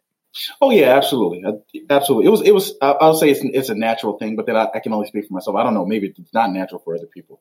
Mm-hmm. But yeah, yeah, yeah. There was there was many times, especially when you're doing the same presentation, like you know, like you said, you know, freshman or transfer orientation. But then also when you're and you know this when you're doing recruiting, you may be doing the same presentation three, four times in a day.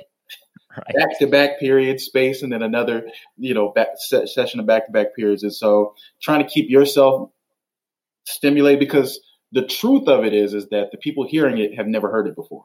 The, right. the sad part about it is that you've heard it and you said it. So you got to deal with that struggle that you have of how do I keep this motivated? Because you can get on autopilot. Autopilot's good because it means you know your stuff and you can just kind of clock, mm-hmm. not clock out, but you can't kind of clock out in a sense because it automatically just comes out. You know, the sentences fall where they fall, start a sentence, end of the sentence. You said the same sentence a million times. But then how do I, how do I find ways to invest in it myself from an energy standpoint because once again, people are hearing it for the first time and you know they need to feel like you're presenting it for the first time ever. No, absolutely, and great tips. And I know we can shout out a, a few people that you know listeners can look up and maybe you know get some tips from them, and that would be like Darren LaCroix or Craig Valentine or Stephen Gaffney, Ed Tate, Patricia Fripp. Um, I know we've watched a lot of their videos, read a lot of their content, and you know we've had you know, hours of discussion on on on what they what they've brought to kind of the the speaking world in a sense for presentations. Sure, sure, yeah. They they they like up to that point, I hadn't really heard people talk about presentation structure and that mm-hmm. everything you do is for a reason now from studying photography and, and, cinematography, you understand that everything you see on the screen is happening for a reason. Mm-hmm. Every single frame is for a reason. The colors that people wear are for a reason. Yep. You just think, oh, they're just making things happen. And so then from it was there that I realized that people actually structure presentations for a reason. And then you watch presentation like, oh, oh my goodness, like there's a there's structure to this. Like there's mm-hmm. points, there's places to stand, there's ways to bring up topics. I need to I need to invest in this. Yep. I invest in educate public speaking education, not from a sense of going to school or because I don't I don't even think you you, you or I was like were part of Toastmasters, no. but just in our own independent education, um, thinking about it, just just taking a second to think about the presentation and what you're doing, not the information, but the presentation. Mm-hmm. Like like and so if I could give this example, it's when when uh, every you know how everything I uh, on my uh, on my interview related back to foot action, like everything's right. gonna relate to like art. so, yeah. part of if they're all art references, but when you're drawing, there's people think of color as being you start with color. No, no, you start with drawing with lines. That's it, mm-hmm. just the mm-hmm. line placement, and then values, light and dark, and that's black, gray, all the way to white you have to learn values and lines before color. Mm-hmm. So because dark and light, highlight, shadow are way more important than color. Color is just like the thing that you sprinkle on top of everything else, but you have to have an understanding of it. And so I think of like the information that you're actually presenting as being like color. Mm-hmm. But I think you've got to, you, you, you don't have to. There's people that have no, have never practiced public speaking, never invest, never, it, to, you know, structured it and just go up and talk and do phenomenal. I'm not saying that you have to, but I think sometimes what had happened was in the past I had looked at the information, just know the information, but the structure part of it, which is the structure, doesn't matter what information you're presenting. The structure remains the same. If you can understand and build structure, then that can help with the information you're just putting on top of it. Movement on on a stage, you know, a lot of us move have nervous energy when we move and I still do, but my nervous energy is different than it was before.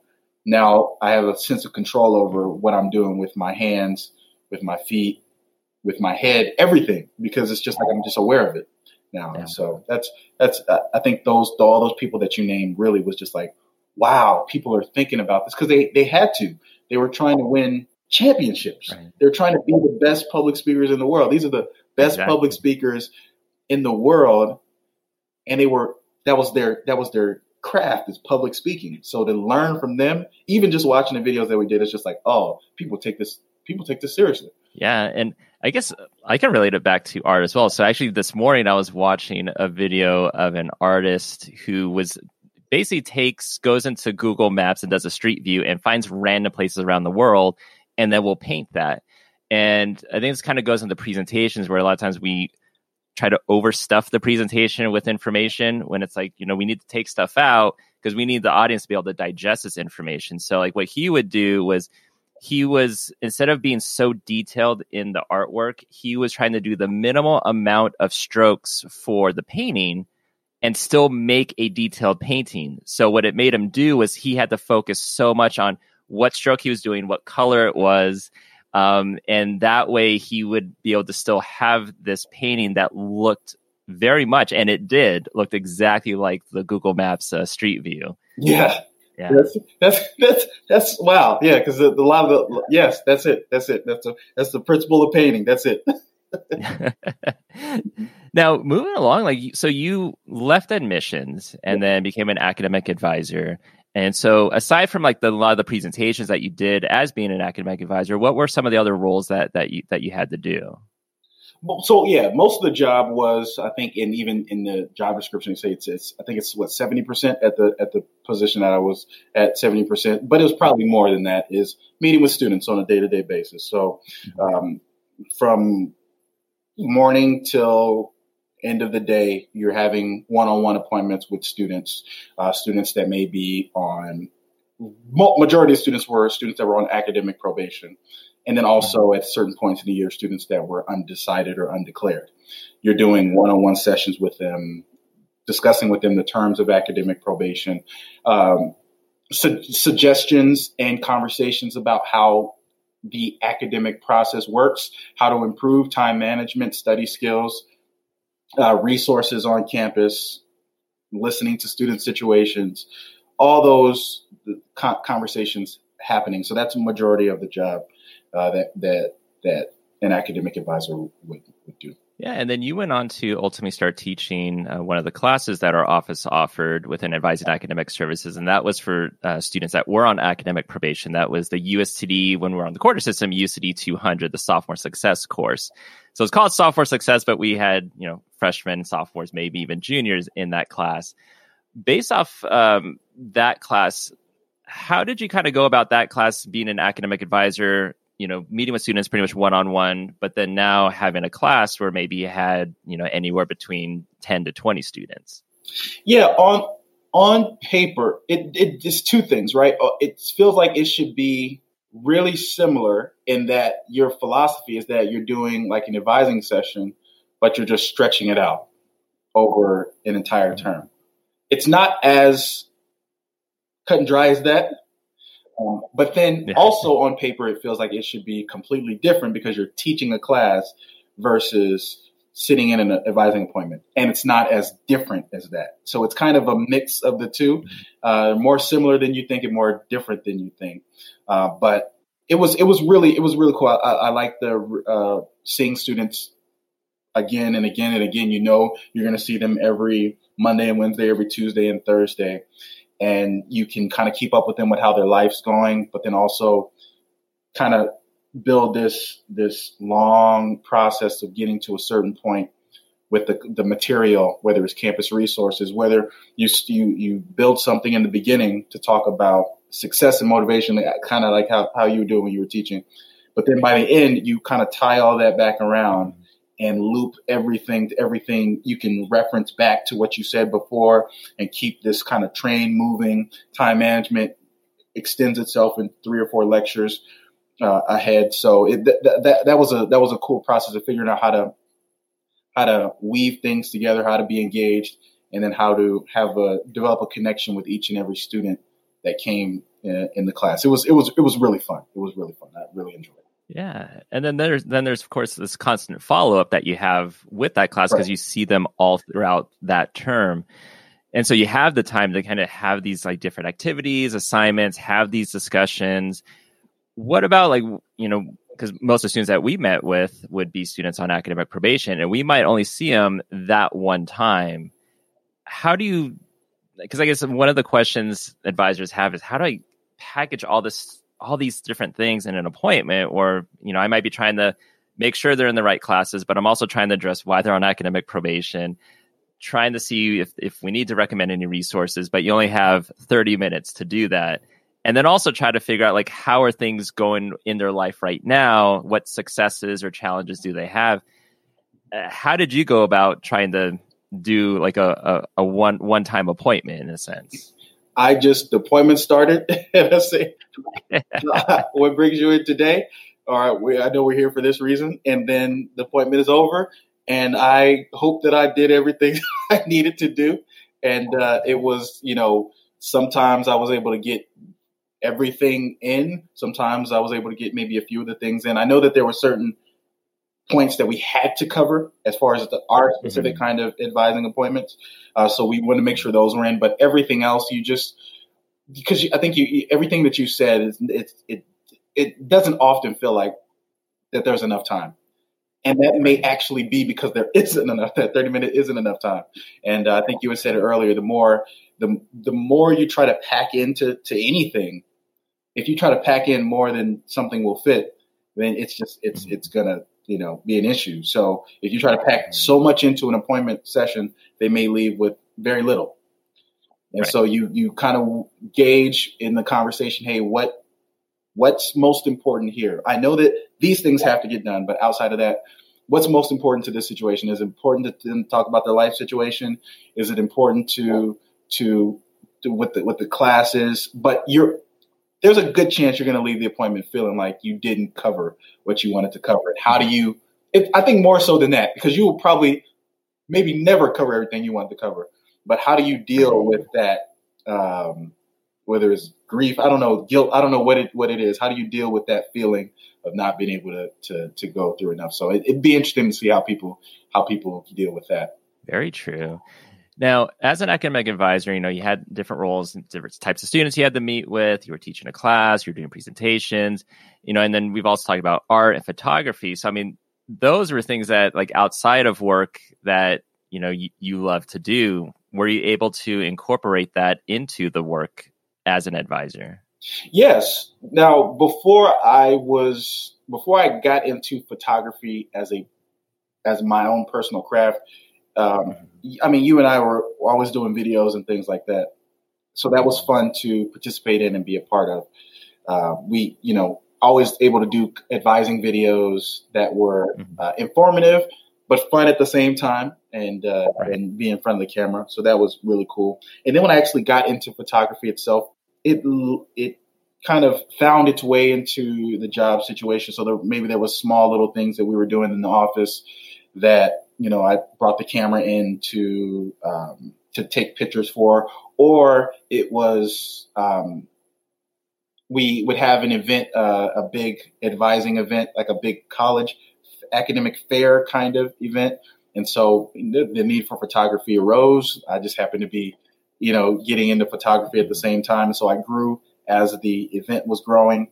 Um, and um, it, you know, if there was local conferences or anything like that, the people I knew were putting them on, and they say, "Hey, we need a photographer."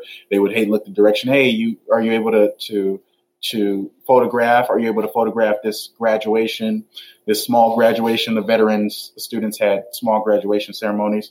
You know, can you photograph this? Can you bring it for a, a SAIL event, Students Assistance and Learning event? Can you bring your camera and take some photos that? So by working on campus and people knowing that you do the things, then naturally, it, photography is something that there's usually always a need for. And so if people know that you do photography, right. they're more likely to ask you uh, to do it. And if you do it and it's good, then they're more likely to ask you a second time. Yeah, and even like your your artwork. So I mean, you you designed the Lachey Dorsey pin uh, that that we gave out during finals week that said "Eat, Sleep, Study, Repeat." Um, and sure. that was just something where Lachey had it on her kind of on her wall of the drawing you did, and it was like that would be an awesome pin to give out. And then, you know, and then two months later, here we here we have this pin that we can give out to students. But they also came mm-hmm. with the hashtag Advise Up, uh, which ultimately ended up becoming a, a, YouTube channel that that that we did. We posted a few videos. I was looking at this morning. I was like, man, I forgot we had all these different videos on here. I forgot we did this YouTube channel. yeah, what yeah, your, yeah. The thought? Do you remember uh, coming up with Advise Up and what how that came about? I don't. I'm, I'm as you, when you said advise up, I started immediately going through my brain trying to remember what was the reference that I had for that. I don't know if you remember what what I said. I don't remember at all. Now I'm trying to think of. It. I'm like, it may come to me. I'm like, I don't even. it was essentially that we have to advise in an upward trajectory in a sense. So we want to advise up and give the best to to to our students. A sense, and uh, basically, is what it came down to. That sounds good. yeah. That sounds the best. Well, like you, you, came up with it, so I don't know where it came from. but it sounds cool. It sounds good. Yeah, yeah, yeah. It was really cool. Now, of course, all th- good things have to come to an end in a sense. And for you, like I would have imagined you were going to be in higher ed until you retired but you made the decision this year to to leave. Well, actually, we'll probably come to that because you know you made the decision to leave this year, but it, it's not necessarily that you made that decision this year. It had been something that you had been thinking about, right?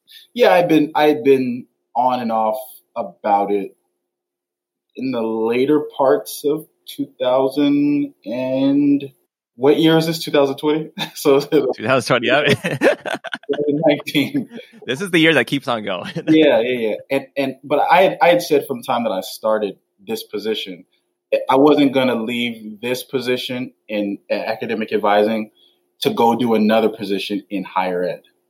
Like mm-hmm. if, I, mm-hmm. if I left this position, I was going to do something, see the world outside of higher education. Just because higher education had been my my like from 17 to 34 or 33 that was that was my life mm-hmm. higher education it was my job from student assistant all the way yeah. to this point and so um, i think i i had been flirting with kind of the idea at around that time around the end of 2019 but then 2020 i kind of gone back and forth with it and then uh, we had our final like summer orientation session and at that point, it was it was we finished up that that that season of orientation, and I, I made the decision, the the decision firmly to to do it at that point. Was there like a deciding factor this year that was like this is the this is the year that that, that I'm leaving?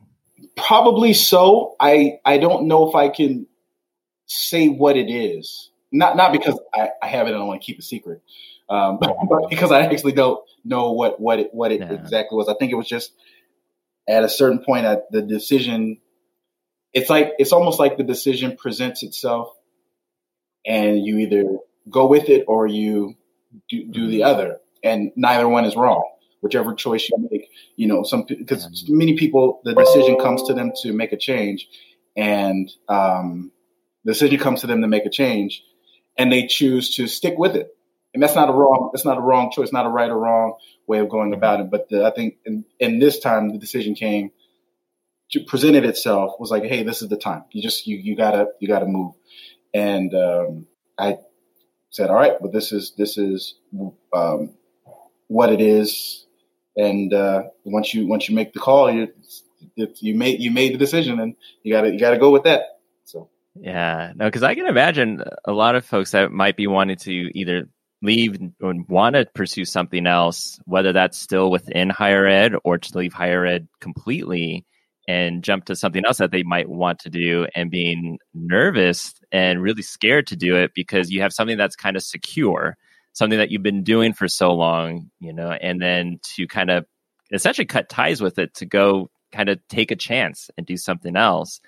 How nervous were you with finally doing that? Oh yeah, I I, I was very nervous. You know, still like it, it's not something that, that that leaves or goes away because you never know what would have happened if you would have made the other choice. You just never know. Like you never know things. You, you just never know what happens beyond now, right? Uh, so there's that. And and when people say that they're nervous, um, I think terror, terrified is probably more in, in, line of it because you know, and that makes perfect sense. And I I don't think that that's a fear that you like. I wouldn't I wouldn't say that if you're terrified to leave and go do something else, that's one of those fears that you have to be like, I'm going to fight this fear and I'm going to overcome it. Like I think there's reasons why people feel the way that they do and and have the and and uh, um, are nervous about the security that they have. Mm-hmm. That's not that's not a fear that makes you weak or not strong. I think to right. continue in in the work that you're doing with the security that you have that's strong. That's just as strong as doing that. But sometimes people think the people that leave are like the strong people or the brave. Mm-hmm. No, everybody's brave. Right. Everybody, yeah. both things are, are equally brave. And so that was uh, ultimately when I was making a decision. I just I was hoping that people wouldn't, you know, wouldn't say, "Oh man, you're being brave." I wish I could. Like, no, it, it's whatever you're doing is the right the thing to do it, the, when it's time for you to make a change, if there ever comes a time, then it'll become clear to you specifically, and then you make that choice, or you don't make it. Like I, I don't, I, I think it's just, I, you know, I'm, I, I don't feel like I'm any more brave than anybody else. I just made a, I just made a choice to wear a blue shirt, and somebody else made a choice to wear a gray shirt today, and that was, that was what it, what it, what it meant, or what what it was for me. Yeah, I mean, it, yeah. What it all comes down to is all about choices and That's committing right. to it, and then whether it's to stay, go, do something else, or like you said, wear this color shirt, wear this color shirt, eat this for breakfast, or not eat breakfast.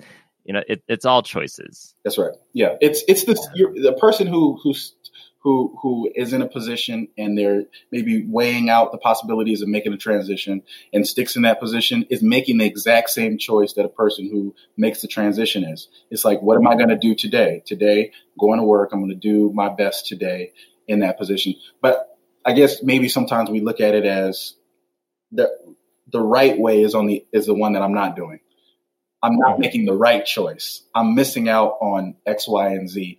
And, you know, how people deal with that feeling I'm missing out part is is going to be unique and different to everyone else. But ultimately, really, at the end of the day, you're you're, you're not you're you're not missing. You you are doing the thing. You are doing something, and something very important wherever you're at. And so, yeah. Now, I think through the interview, people can assume what your your new career is. But can you talk about what what you're doing now?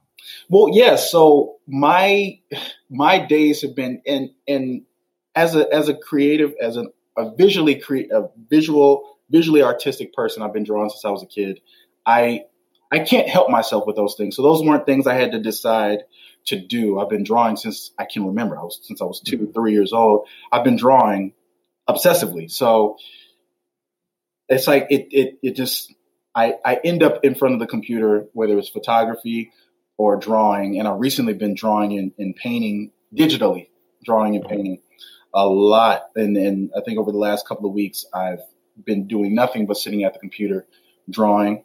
Um, I've had some work uh, photog- from, from photography standpoint, so doing photo shoots with with folks and trying to build that um, that not skill set, but that that that area of economic pursuit. Uh, doing photography.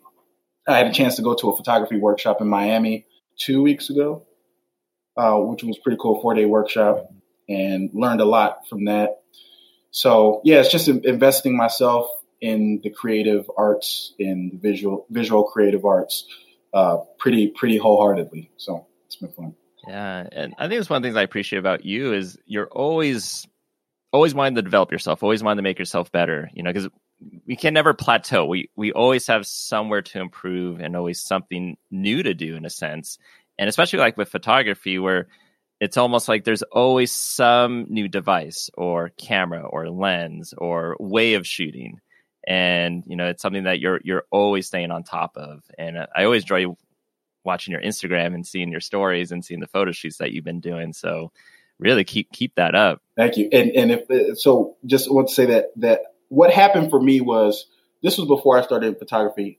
We uh, by working at a university, there's a lot of benefits and perks that we have, right?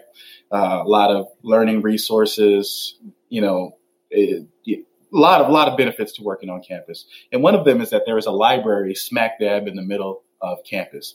750,000, probably more reading materials from the tour. I used to give tours at, at a point in time as well.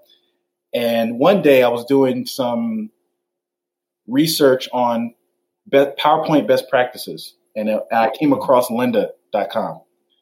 And Lynda was a resource for personal, professional develop, personal professional development in different areas.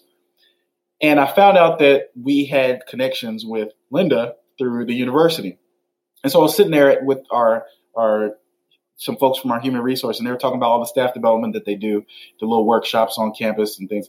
And then at some point in the in that meeting, I, it dawned on me when I was walk, I was like, wait a minute, there's a library on campus. Like I've been looking at some of the online library resources, but I was like, no, there's literally a library on campus. Five floors or four floors really of, of materials of every subject I could want to learn. And so it just was like a light bulb moment. I was like, oh my goodness. So I just started going in and I went to the third floor, which is where the business books were, and I started reading about accounting. Because I was I was like, there's all these books on accounting. Mm-hmm. Like let me learn accounting. And so the same thing with like you're talking about with, with art and, and, visual arts. Like like you said, there's no way to plateau if you can just think to yourself that there is a library of information, or like there's one library, and then there's multiple libraries around the world. You, there's no way that you can ever read every book in a library. By the time that you get to a certain point, they'll replace them with new. Mm-hmm. There's so much to always be learning about whatever subject it is that you want to learn, and so I just said, let me just take the initiative and learn and be curious about everything. If I can be curious about everything, the things that are interesting to me, right. then I think life will be good. I'll, I'll, I'll, never, I'll never plateau. I'll never, I can't fail if I'm always curious about life at, at, around me. Oh, such a perfect way to, to end that interview. Michael, thank you so much for joining us. I appreciate it. And, you know, I know we're going to be chatting here and there um, throughout the next, you know, 20, 25 years, you know, because I've known you since 2004 and it's, it's definitely been a great friendship. So I appreciate you being on again for the podcast. Same. It is my pleasure. Thank you for uh, having me on.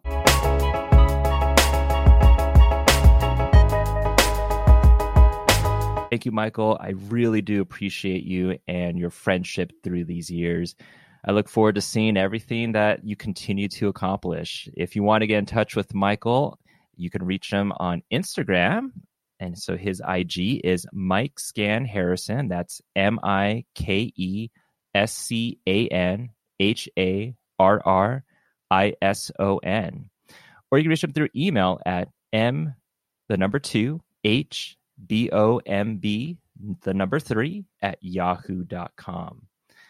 Uh, Michael wanted to also share a comment about Ray Navarro, and Michael said, Ray Navarro is my first supervisor in advising and academic services. I only worked under him a month directly, but I was familiar with his legacy and impact on the advising community at Cal State San Bernardino. He fought for students and was passionate about students having the opportunity to succeed. This was felt through the scholarship initiatives left behind under his guidance. He will be missed. Thank you, Michael, for that. And before we get to our last interview, it might be nice to hear from probably our biggest supporter of the podcast, and that is none other than NACADA Executive Director Charlie Nutt. And the organization that has contributed a lot to our podcast has also been NACADA. In this very brief conversation, Charlie talks about what he has seen NACADA accomplish in 2020 and also what 2021 brings.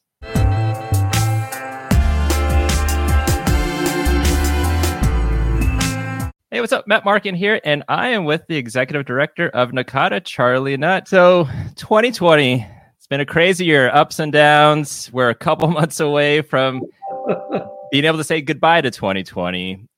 As you look back on this year, what accomplishments have you seen NACADA make? Oh, Lord. Um, you know, man, it's hard to believe we're almost at the end of this year. I don't know about the rest of y'all. It's kind of like in March, it was we just kind of went on hold, and now mm-hmm. we're at the end of it, and it's like you know, um, uh, you know, there's so many things I think we've accomplished. Um, you know, I think we've accomplished how do we pull together as a community and work toward the future of students because that's what we're all about. And to see what everybody's doing and to, to, to watch what everybody's working on is so exciting across the board. So I think that's the first thing I think that as a sense of community, we really have come together to look at those things. Um, you know, as an association, you know, we we went into the um, spring with canceling everything, but then still looking at how do we get things out to members. So through our webcasts, through our webinars, through panels, through um, all, all, the different things that the ACDs did and the regions did, we were really still able to get information out to staff or to advisors, out to faculty, whoever it may be, um, in ways that really was valuable, and to be able to do that. They may not have been able to come to a region conference, but they were able to get really valuable information they needed. Quite frankly, at the time, they needed it right then um, within that. Um, and and then I think I, I, think we just did a really good job with the region conference, um, uh, the annual conference. I just think that what we did was superb. I think what we got accomplished was was phenomenal. Um, you know, I never would have thought we'd have 2,400 people there. Um, you know, I was hoping maybe a thousand, maybe 1,500. And as those numbers kept going up and up in the executive office, I kept going, I knew people would do it, but they really did it. And that was so important. And I think the whole, just for beginning of the region conference uh, of the of the um, annual awards ceremony that you were part of to the very end of the annual conference, the, eh, the, the keynote, where there were 1,800 people still in that room, just really says our members is about how do we improve student success. And so, you know, we had a lot of things go on. We had a lot, but I just think it really went very well. You know, I, I, looking back, you know, I wish that we had done things differently at the time, but we were where we were at the time. And I think we really have made a lot of progress.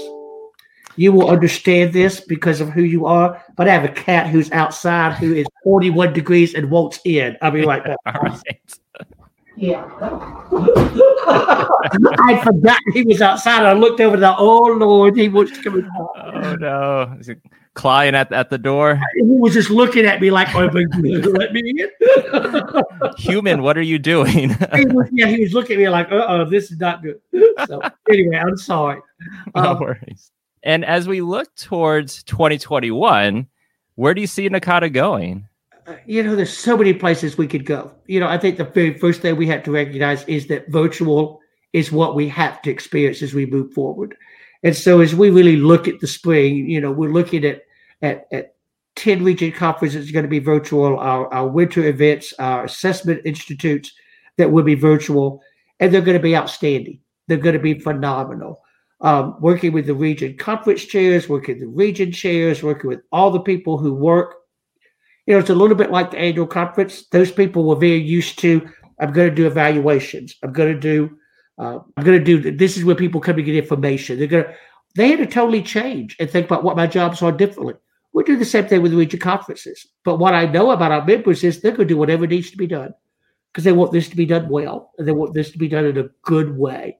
Uh, and so I know they're going to be fantastic conferences within that. Um, I'm really excited. Our board of directors is working really so very hard on really looking at our vision and mission statement. You know, it's over 10 years old. It really needs to be looked at. where are we going for the future? You know, where, where does the association want to be in 10 years? How does the board and, and board of directors really work on a vision and mission statement that's going to get us there?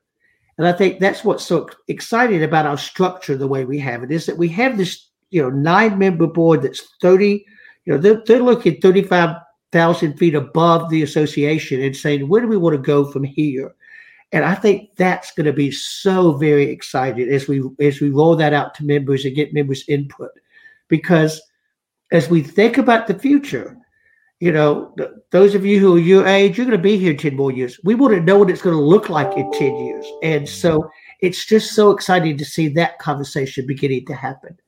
Um, and then I just think we're going to see so much more exciting things happening on campuses, working with students for them to be successful than we ever could have imagined last March. All of us got sent home at the last minute. We all were out working our little butts off on our campuses, and we were told to go home and work from home, which was a totally different world. A lot of our faculty colleagues who I love dearly had lots of problems with that change. Advisors didn't have that problem. They were ready to move forward. And I'm going to be so excited to start seeing presentations about that and research about that because sooner or later, we're all going to come back to campus. As to what that looks like, we don't know. I mean, you already know on your campus, Matt, y'all going to at least through spring going to be totally online. Now, what's it look like spring? Who knows? But right now, you know, fall and winter are going to be online. Um, all of us are going to come back to some normal, but even with normal, it's going to have to be virtual. Mm-hmm. And how do we make that happen? And so I'm going to be really excited to see what we see from our members in the next year, because I think there's going to be just exciting work. Um, and this just generally, I just am so excited to see where the association is going to go because it never seems to fail me. It never lets me down. It never. Did we did we envision this a year ago, Matt? No. Nope. we, we were talking about this a year ago. Look at where we're gone now. So it's just like there's always something that's going to be moving forward. And that's why I love the association. So I love what I do. It's because of this new adventure that we're going to be moving on. And it's always going to be a new adventure, but advisors are always right there at the table. Absolutely. And if there's anything about NACADA members, uh, we can be very creative, we can adapt, and we will make things happen. So I look forward to seeing you. campuses. We're going to do it our association. Absolutely. So I look forward to see what happens in 2021. And Charlie, as always, thanks for joining us. Always. Thanks, Matt.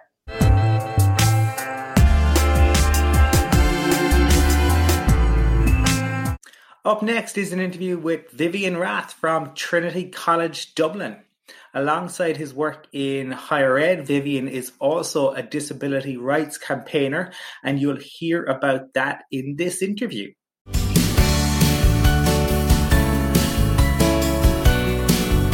I am absolutely delighted that we have the opportunity to chat to our next guest, Vivian Rath.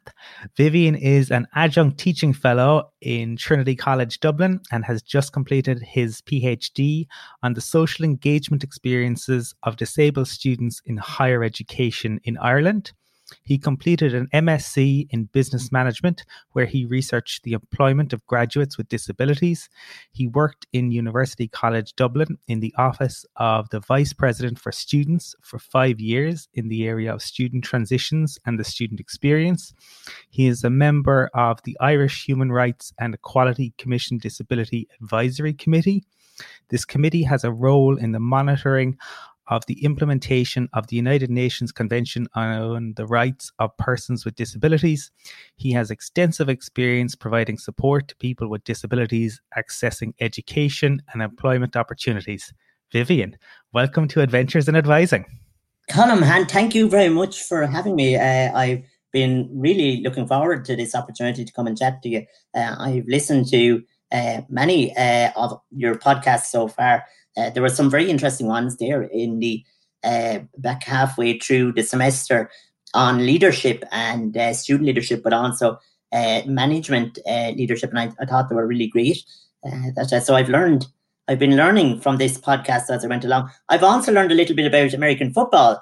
not, not, I know very much. I know I attended two games uh, one here about two years ago, uh, I think it was, in the Aviva.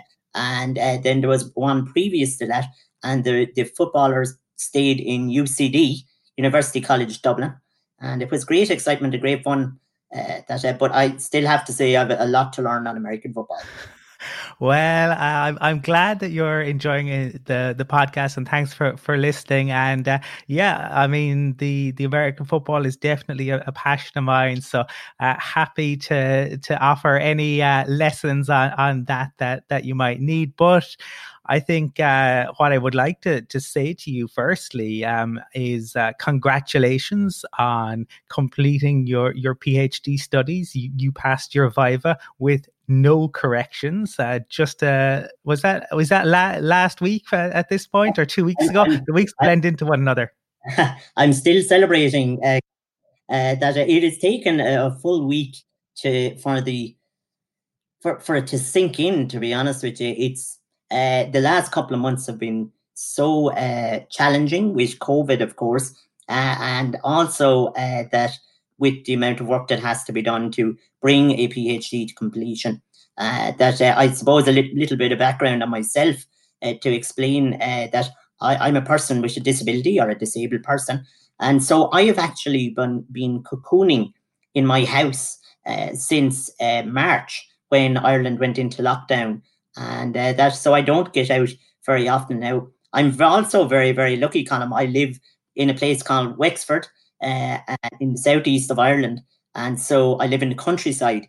So I have the opportunity to visit the beach uh, and the seaside on a daily basis. So th- that has been one lucky thing, but it is very challenging uh, having to cocoon and that uh, not having the opportunity to meet uh, people or to socialize with them.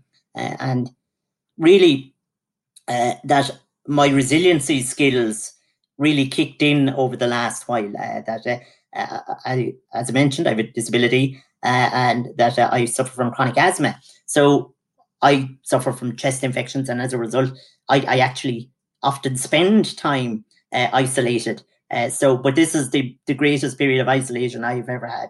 However, the one advantage was it meant I had no distractions when completing my PhD on the social engagement experiences of disabled students in higher education. Well, I mean, 2020 year is a year that people will remember for a long time but i i'm delighted that you will be remembering it as the the year in which you you uh, achieved your phd and i think it was really interesting that you you know talked a little bit about about where you're you're living and put into context i think for our listeners that'll be useful one of the things that we often like to ask our guests to begin with, I suppose, is how is their route into higher education and, and how they came to work in the sector. So can you talk to me a little bit about that?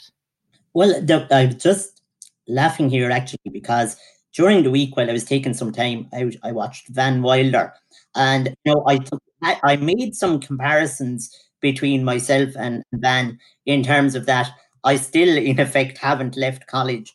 Uh, that uh, I, I uh, attended my vocational school here in Kilmuckridge, where I'm, where I'm from, and that I undertook a degree in pharmacology in University College Dublin. And at that time, and I, I didn't know it at the time, but actually there was only 1% of the student population in Ireland had a disability. So I was re- very much in the minority at that time. And it was certainly a very challenging time Colm uh, that uh, with many barriers and, and very much a lack of awareness. Um, but, uh, you know, I developed connections. I made friends. Uh, in my second year, my brother joined me in college and uh, we lived together with a, a, um, a, man, a blind man from Mayo uh, in Ireland. And that he, we, we built a connection. we made friends. We had a community. We lived on the residence. And do you know what? Uh, the barriers seemed to matter less uh, when I had a group of friends, and that uh, uh, that I enjoyed myself. And eventually, I was actually elected to Students' Union Vice President uh, in UCD, and uh, that I worked with other st- disabled students and other students in the college to bring about changes in the college, and uh, that and that really, I mean, that stayed with me forever. Then I think uh, that experience. But uh, from that, I went on and did a, a, master's in Smurfit Business School, as you mentioned, in management, and I focused uh, my research on the employment of graduates with disabilities.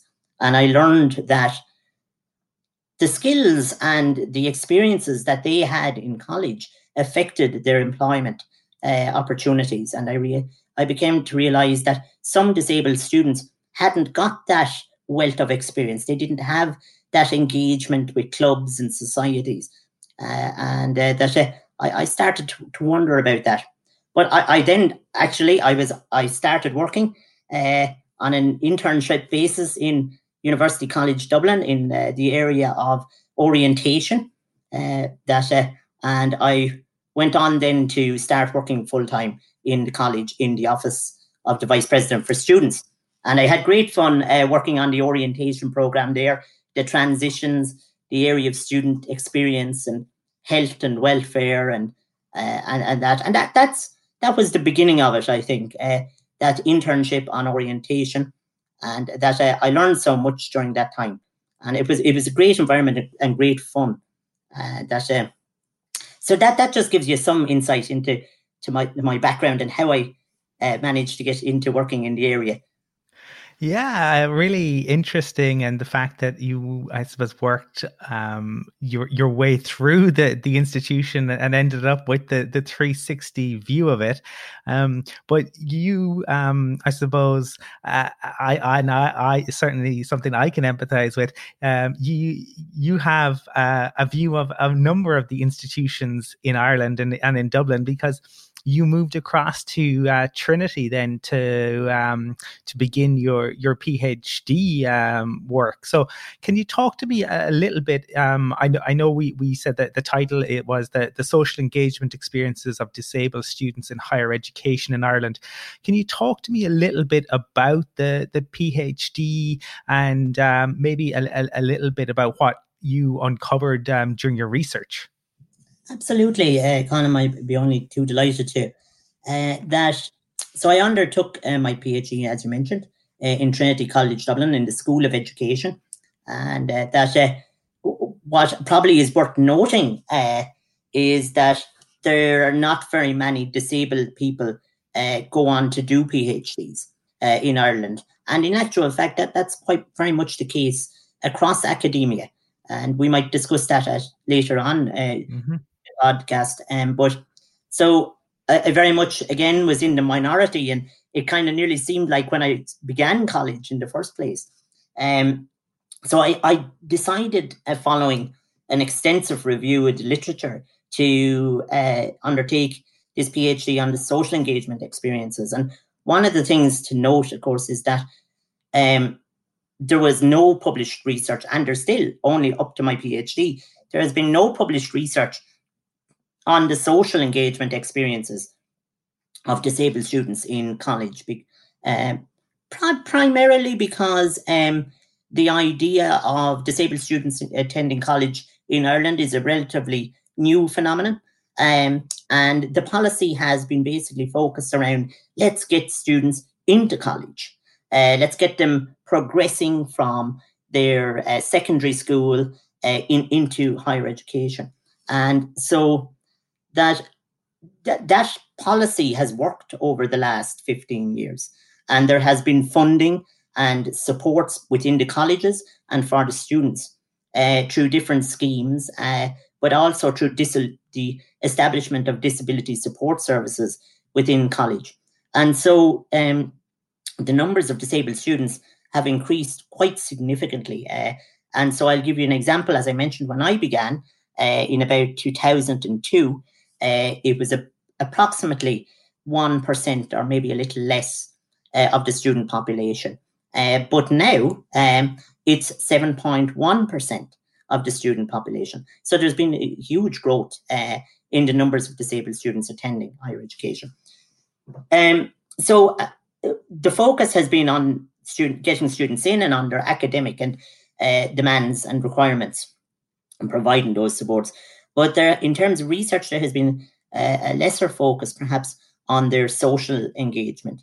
uh, and that uh, so I identified a, a, number of areas that I wanted to, to look at, and that's that that were what are the barriers and, and enablers to student social engagement. What what are students' sense of belonging? These disabled students, what was their sense of belonging in the college? Um, and then I, there, I wanted to look at the practice element, uh, what are the practices in college, and then look at the, the, the effect of the national policies uh, uh, within the colleges. So those were kind of the four areas that I took to look at. Um, so as part of that, uh, I there were, there were 65 participants uh, took part in qualitative research. So uh, we're talking about interviews and focus groups, and uh, that uh, that was spread over 19 uh, colleges in Ireland. Now I'm using the words. I just realised I'm using the words colleges and higher education institutes uh, interchangeably. it mo- more or less means the same thing. just but for the purposes of a wider audience, I thought perhaps that the use of college might be uh, more accessible to people. But uh, uh, uh, um, for the, for our show today, um, so as I said, there was 19 colleges. So that's a very high number of colleges uh, across Ireland because Ireland obviously is a smaller country. Um, those uh, 65 participants, the majority were students, uh, uh, and those were made of disabled students, uh, disabled uh, students who had just graduated, um, and then what are called students' union officers, who uh, are, uh, also, I suppose, you could think of that as student government. Um, and so the, the, the, they made up the largest proportion of it. And then, of course, I included uh, senior managers. And senior managers would be, uh, say, for instance, vice presidents, registrars, or people who perhaps had a very specific focus at senior management level on that area. Um, and then the last group that were included were disability support personnel.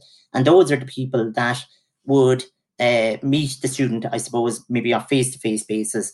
Um, so, but the key element of the research and the key focus of the research was placing the student at the center. And that was a critical element for me. Um, and also as a disabled person, um, which, you know, I recognized throughout the research, was in to ensure that I was working together with the participants uh, for transformational change. I think so. So those are some of the key elements. Um. So uh, at this point, I, I, you know, as opposed to going maybe through the the whole methodology, I think perhaps if I give you some of the key findings, Colm, would that be? Would that yeah, be, that'd yeah. be that'd be great. Yeah, look, if you could, you can certainly stop me if you feel the need. The key here uh, uh around this, the whole premise around it is uh, our idea around it, of course, is before I give you the findings, is that social engagement, as you will know, Colm, has been linked to belonging and thus greater student retention and student success. And I'm sure you've found that uh, through your through, through your work uh, with international students, especially. Um, absolutely. So we we know that students who feel a connection um, to the to their community, to their college community, um, do do better academically, and that those students are much more likely to remain with the the institution. So that community, that sense of belonging, is absolutely key to all cohorts of students. Yeah, and and when I did my literature review, that was the point that that I that I uh, had had unearthed, and it was it's right across the literature. But so in my the, the, the results from my research, uh, the, some of the key findings would be that the majority of students, uh, disabled students, consider themselves socially engaged. Um, now, what social engagement was, students differed very much on what their social engagement was. Um, but I think it could be, you know, for the majority of students, it was actually having someone to be to have to be able to go for a cup of coffee with, to have a cup of tea with, a chat, to connect, um, and to be feel part of. Now, for others, for other students, uh, it it was that at the very minimum, but at the other end of the spectrum, it was about being involved in the students' union, uh, involved in uh, as a student ambassador or a peer mentor, uh, and but uh, at the very basic level, it was about having someone to talk about their problems with, to connect with, and just share a cup of tea. And for me, that from uh, as a researcher, I, I found that very interesting, and I, uh, I think it, it it really just shows how simple it can be uh, for people, and we just I think uh, we we need to be, always bear that in mind uh, as well. Uh, all, uh, but the, the reality is that all almost all students uh, face barriers to their social engagement. Uh, and those barriers uh, included, uh, they included, say, for instance, structural barriers. And structural barriers continue to pose a, a problem in Ireland. And that is despite the fact that there is legislation uh, in Ireland that uh, is there to ensure that all services are made fully accessible to disabled people. But despite that, students were facing barriers with lifts and having to access keys in order to use the disabled toilets, um, unable to get a lift. Uh, I mean, there was one particular story that really uh, I, I, really found little challenging because it, it, was it was very difficult for the student, and that was that the student spoke of how after class, uh, her and her friends had decided to, to go for uh, a coffee, and that uh, they all went to their wherever their student center was, and they got to the lift, and the lift was broken, and so the student, seemingly on that day at that time, there was no other location open. In some of the smaller colleges, maybe there wouldn't be, and it's not unusual nowadays uh, for some of the, oh, the bigger colleges to have lectures late in the evening. But that the fact was she was left and she had to be she was in that unenviable position that she had to say, Look, I don't want to stop you going for your coffee. You go and get your coffee and I'll go and do my own thing. And that was really the student was really found that very hard because um, she felt isolated. She felt uh, on her own. Um, and she she simply said, you know, I felt like I didn't belong. And and that was really, really sad. And that I think there were many examples of that. Um, and many examples. And I, I there was another student who spoke of who, who spoke and just said, look, I, I wish uh, he was uh, wanting to join clubs and societies.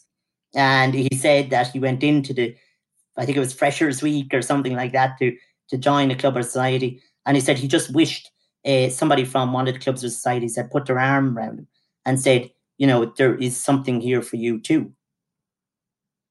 And uh, that uh, th- those those moments said an awful lot, and and you have to ask, uh, well, what was happening in those colleges that that was this reaction of the student.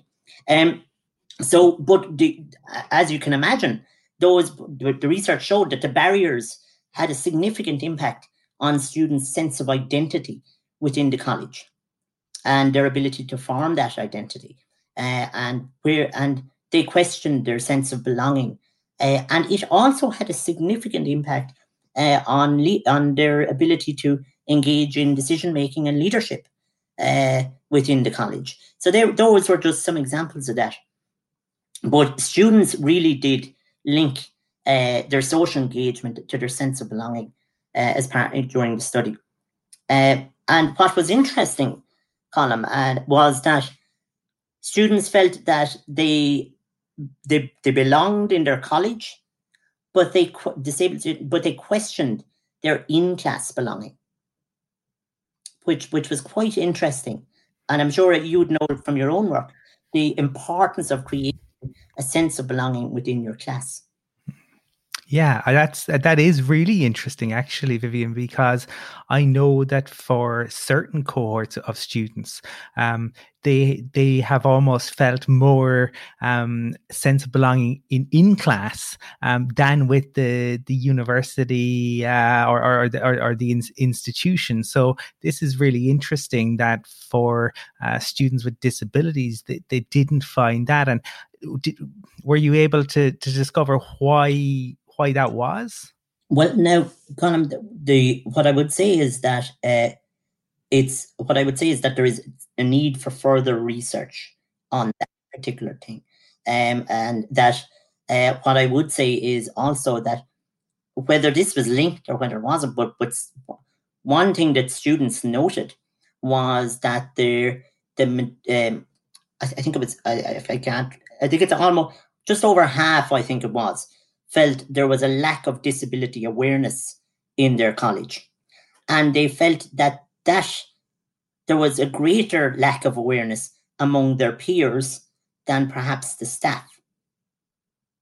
So that I think was very interesting. Now, whether there's a link there, uh, well, you know, they did. Students mentioned gave examples of doing group work, for instance, and that where that lack of awareness uh, around, say, for instance, uh, you know, you using a different, for instance, a, a, student.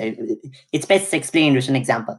Uh, that one student who was uh, partially deaf gave the example of uh, go- going to do group work with a particular her class classmates and explaining to them that she needed a particular type of room in the library that was closed off and make sure to book it and all the rest.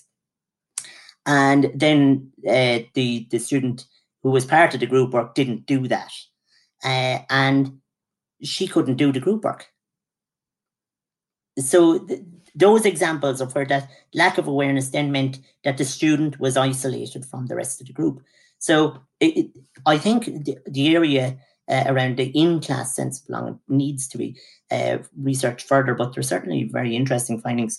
Um, so, I mean, senior management and disability support services in the college, as personnel, I should say, in the college were very much about, uh, and um, they mentioned lots of different aspects about how to create a sense of belonging. But one mentioned was that the, the necessity to be able to hear the student voice.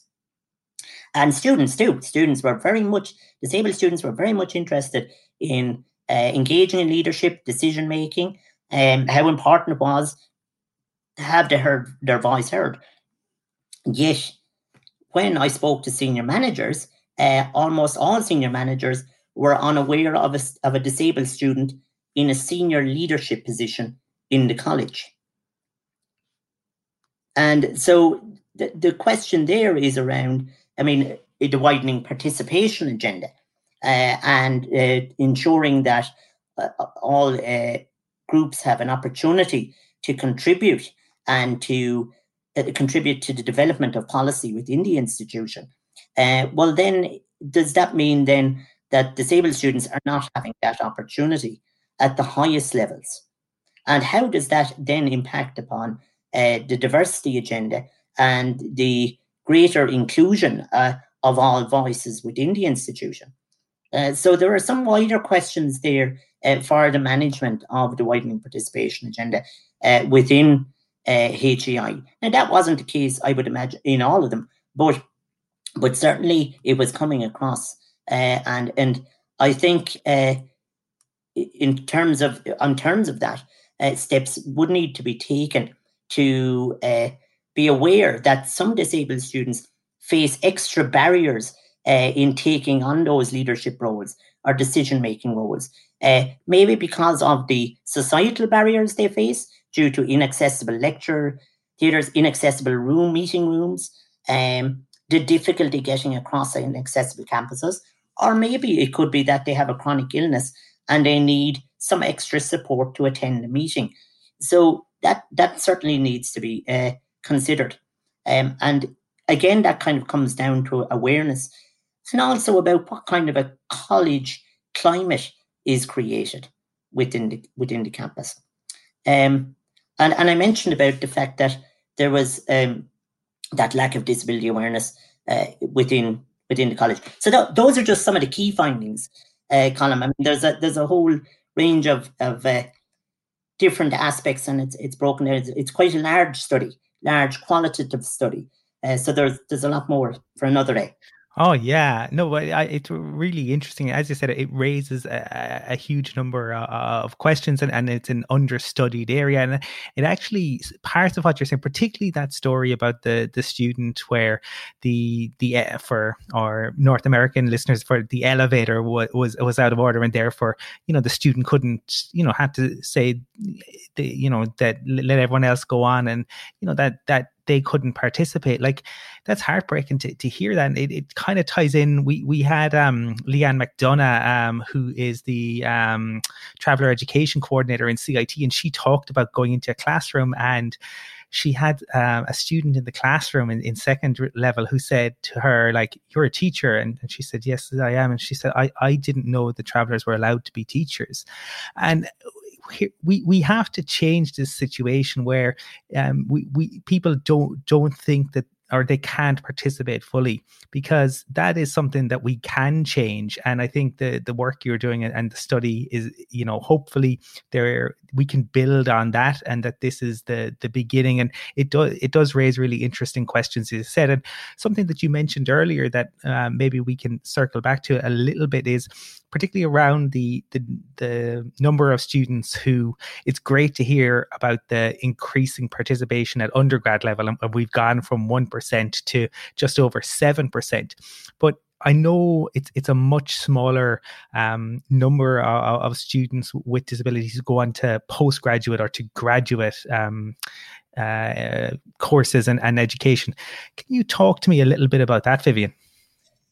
Yeah, well, that uh, as I mentioned at the beginning, that uh, I when I joined the postgraduate PhD in Trinity College Dublin, that I did feel a little that uh, I was back at the start again in, in, terms of being in the minority, and that uh, yes, that currently in a, a college in Ireland, uh, that it is about two point four percent uh, uh, of the student population has a disability. Uh, uh that is in comparison to 7.1% uh, have a disability in the undergraduate population. So there's a, a significant gap there, and it, it, leads to the question well, where have those students gone? Does it mean that they're not progressing to postgraduate level? Or maybe does it mean that they are not disclosing their disability when they reach postgraduate level.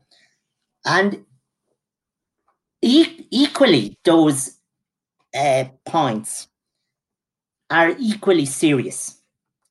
And that, and of course, it could be a combination of both, uh, which uh, which number three. But that if we say that they're not progressing, well, we have to start asking the questions. Well, why are they not progressing? And I, uh, with one of my colleagues, uh, Dr. Patricia McCarthy, and with the help of the uh, Vice Provost uh, uh, in for Equality, Diversity and Inclusion, and my supervisor, Professor Michael Shevlin, and, and the Disability Support Service as well, Declan Treanor, established a forum for staff, uh, post or st- staff and PhD students with disabilities, and that actually has been really great. and it has built a, a small community of people uh, to discuss these issues, but also just on a very simple way to have fun, uh, to share experiences. Um, and then, of course, we, we also work on some serious matters too, uh, which is try and look at questions like that and see, well, how can we improve things? And that uh, what, and I, from my own experience as well, of course, uh, that uh, it can be very difficult for a disabled uh, person uh, in academia because there is no culture of disabled people in academia. Uh, so there is very much a lack of awareness. Now, I was very lucky. I had a supervisor who was very aware and he linked me in with other people with disabilities, which was actually very helpful because we could share ideas. And of course, not all disabled people want to be linked in with disabled people, but it is helpful in terms of understanding the environment, understanding needs, and that. I received uh, support from the disability support services, and that's the key here. Um, that when you progress from undergraduate to postgraduate in Ireland, you you can avail of the same supports, and so it's the support is there. But what we found through our forum is that there is a lack of awareness of those supports. Um, but at postgraduate level, it's a very, very different environment to undergraduate. Firstly, it's extremely competitive. And so there, that competitivity uh, means that some disabled people may be afraid to disclose their disability.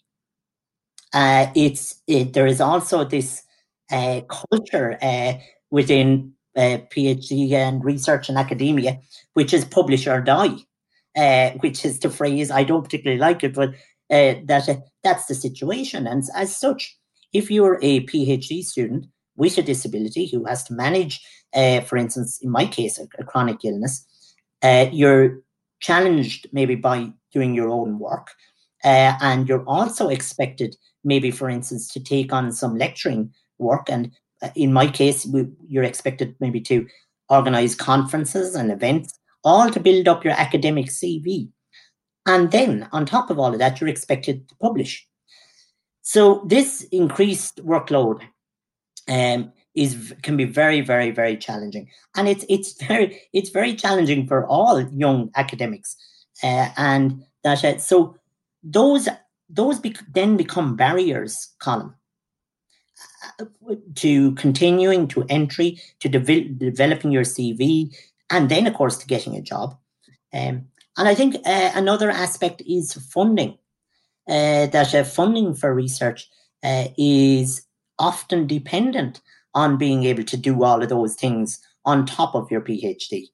Uh, and a lot of the funding applications are not uh, disability proofed.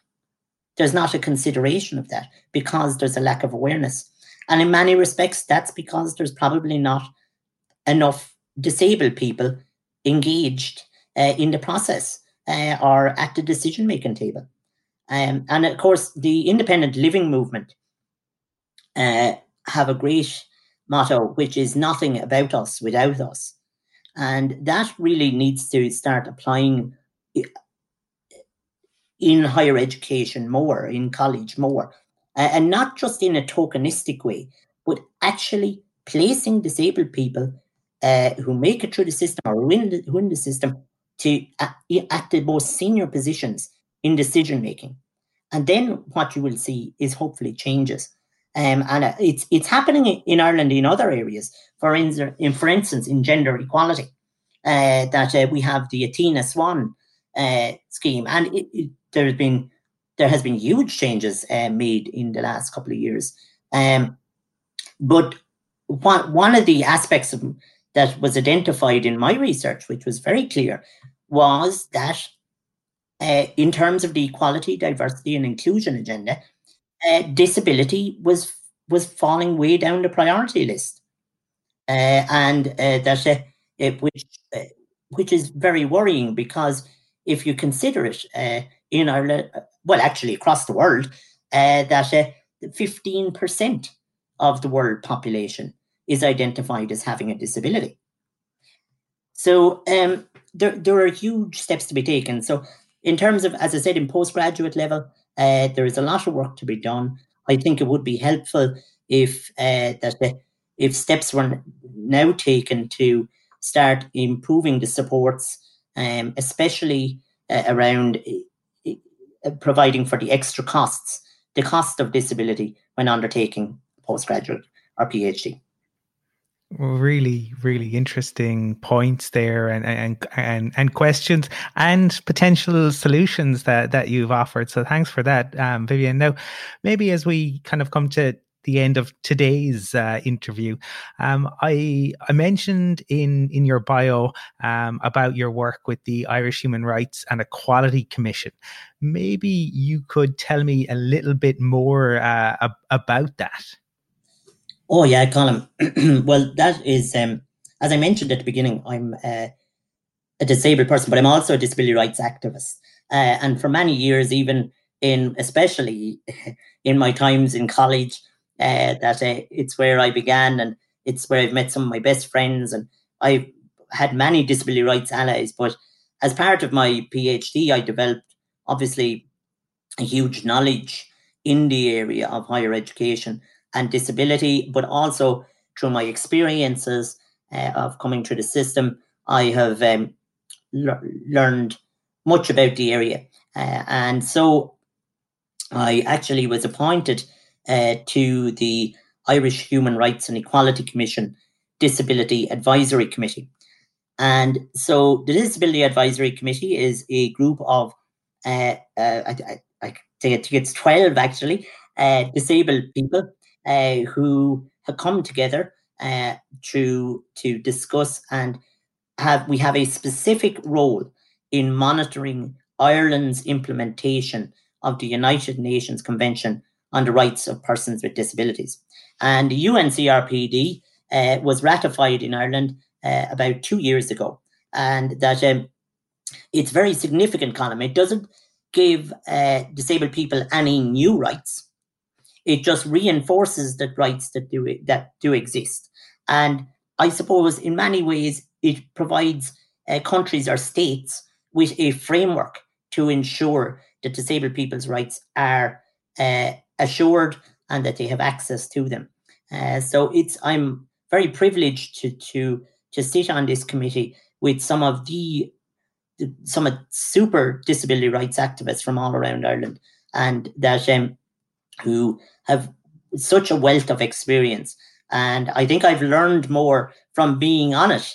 Uh, so it, it's been very, very valuable, uh, and that I take my role very seriously, uh, and that it it has it's been so important to for disabled people in Ireland to have the UNCRPD behind them to to work on their rights.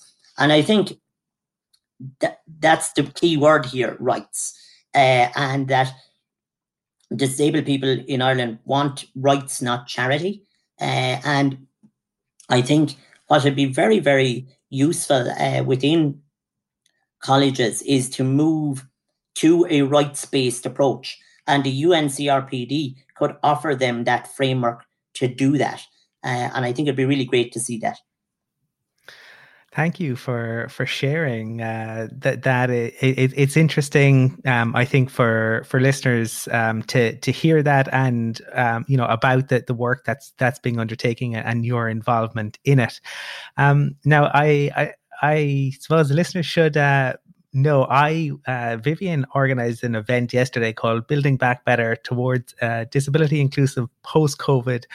Uh, 19 higher ed which is a great event i got to join it um, and it was interesting that um, everyone speaking mentioned about vivian's uh, eloquence and uh, I think that has shone through in in this uh, interview. You you are so knowledgeable and and so passionate um, about your your topics, and I just want to say thank you.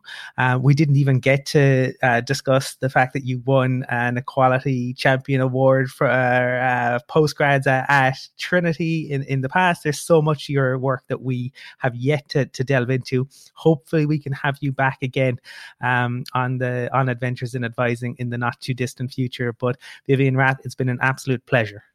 Colm, thank you very much, and maybe you'll come back someday to talk about a bit of hurling, uh, and we'll share our hurling and football stories together. Thank you very much, Colm.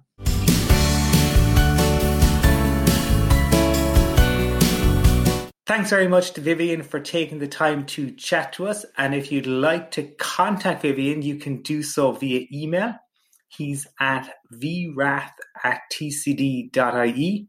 That's V R A T H at tcd.ie.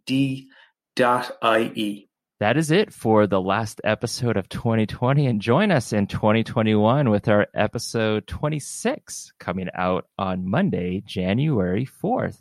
Enjoy your winter break, have fun, be safe, and as always, keep advising Complication. Complication. Complication.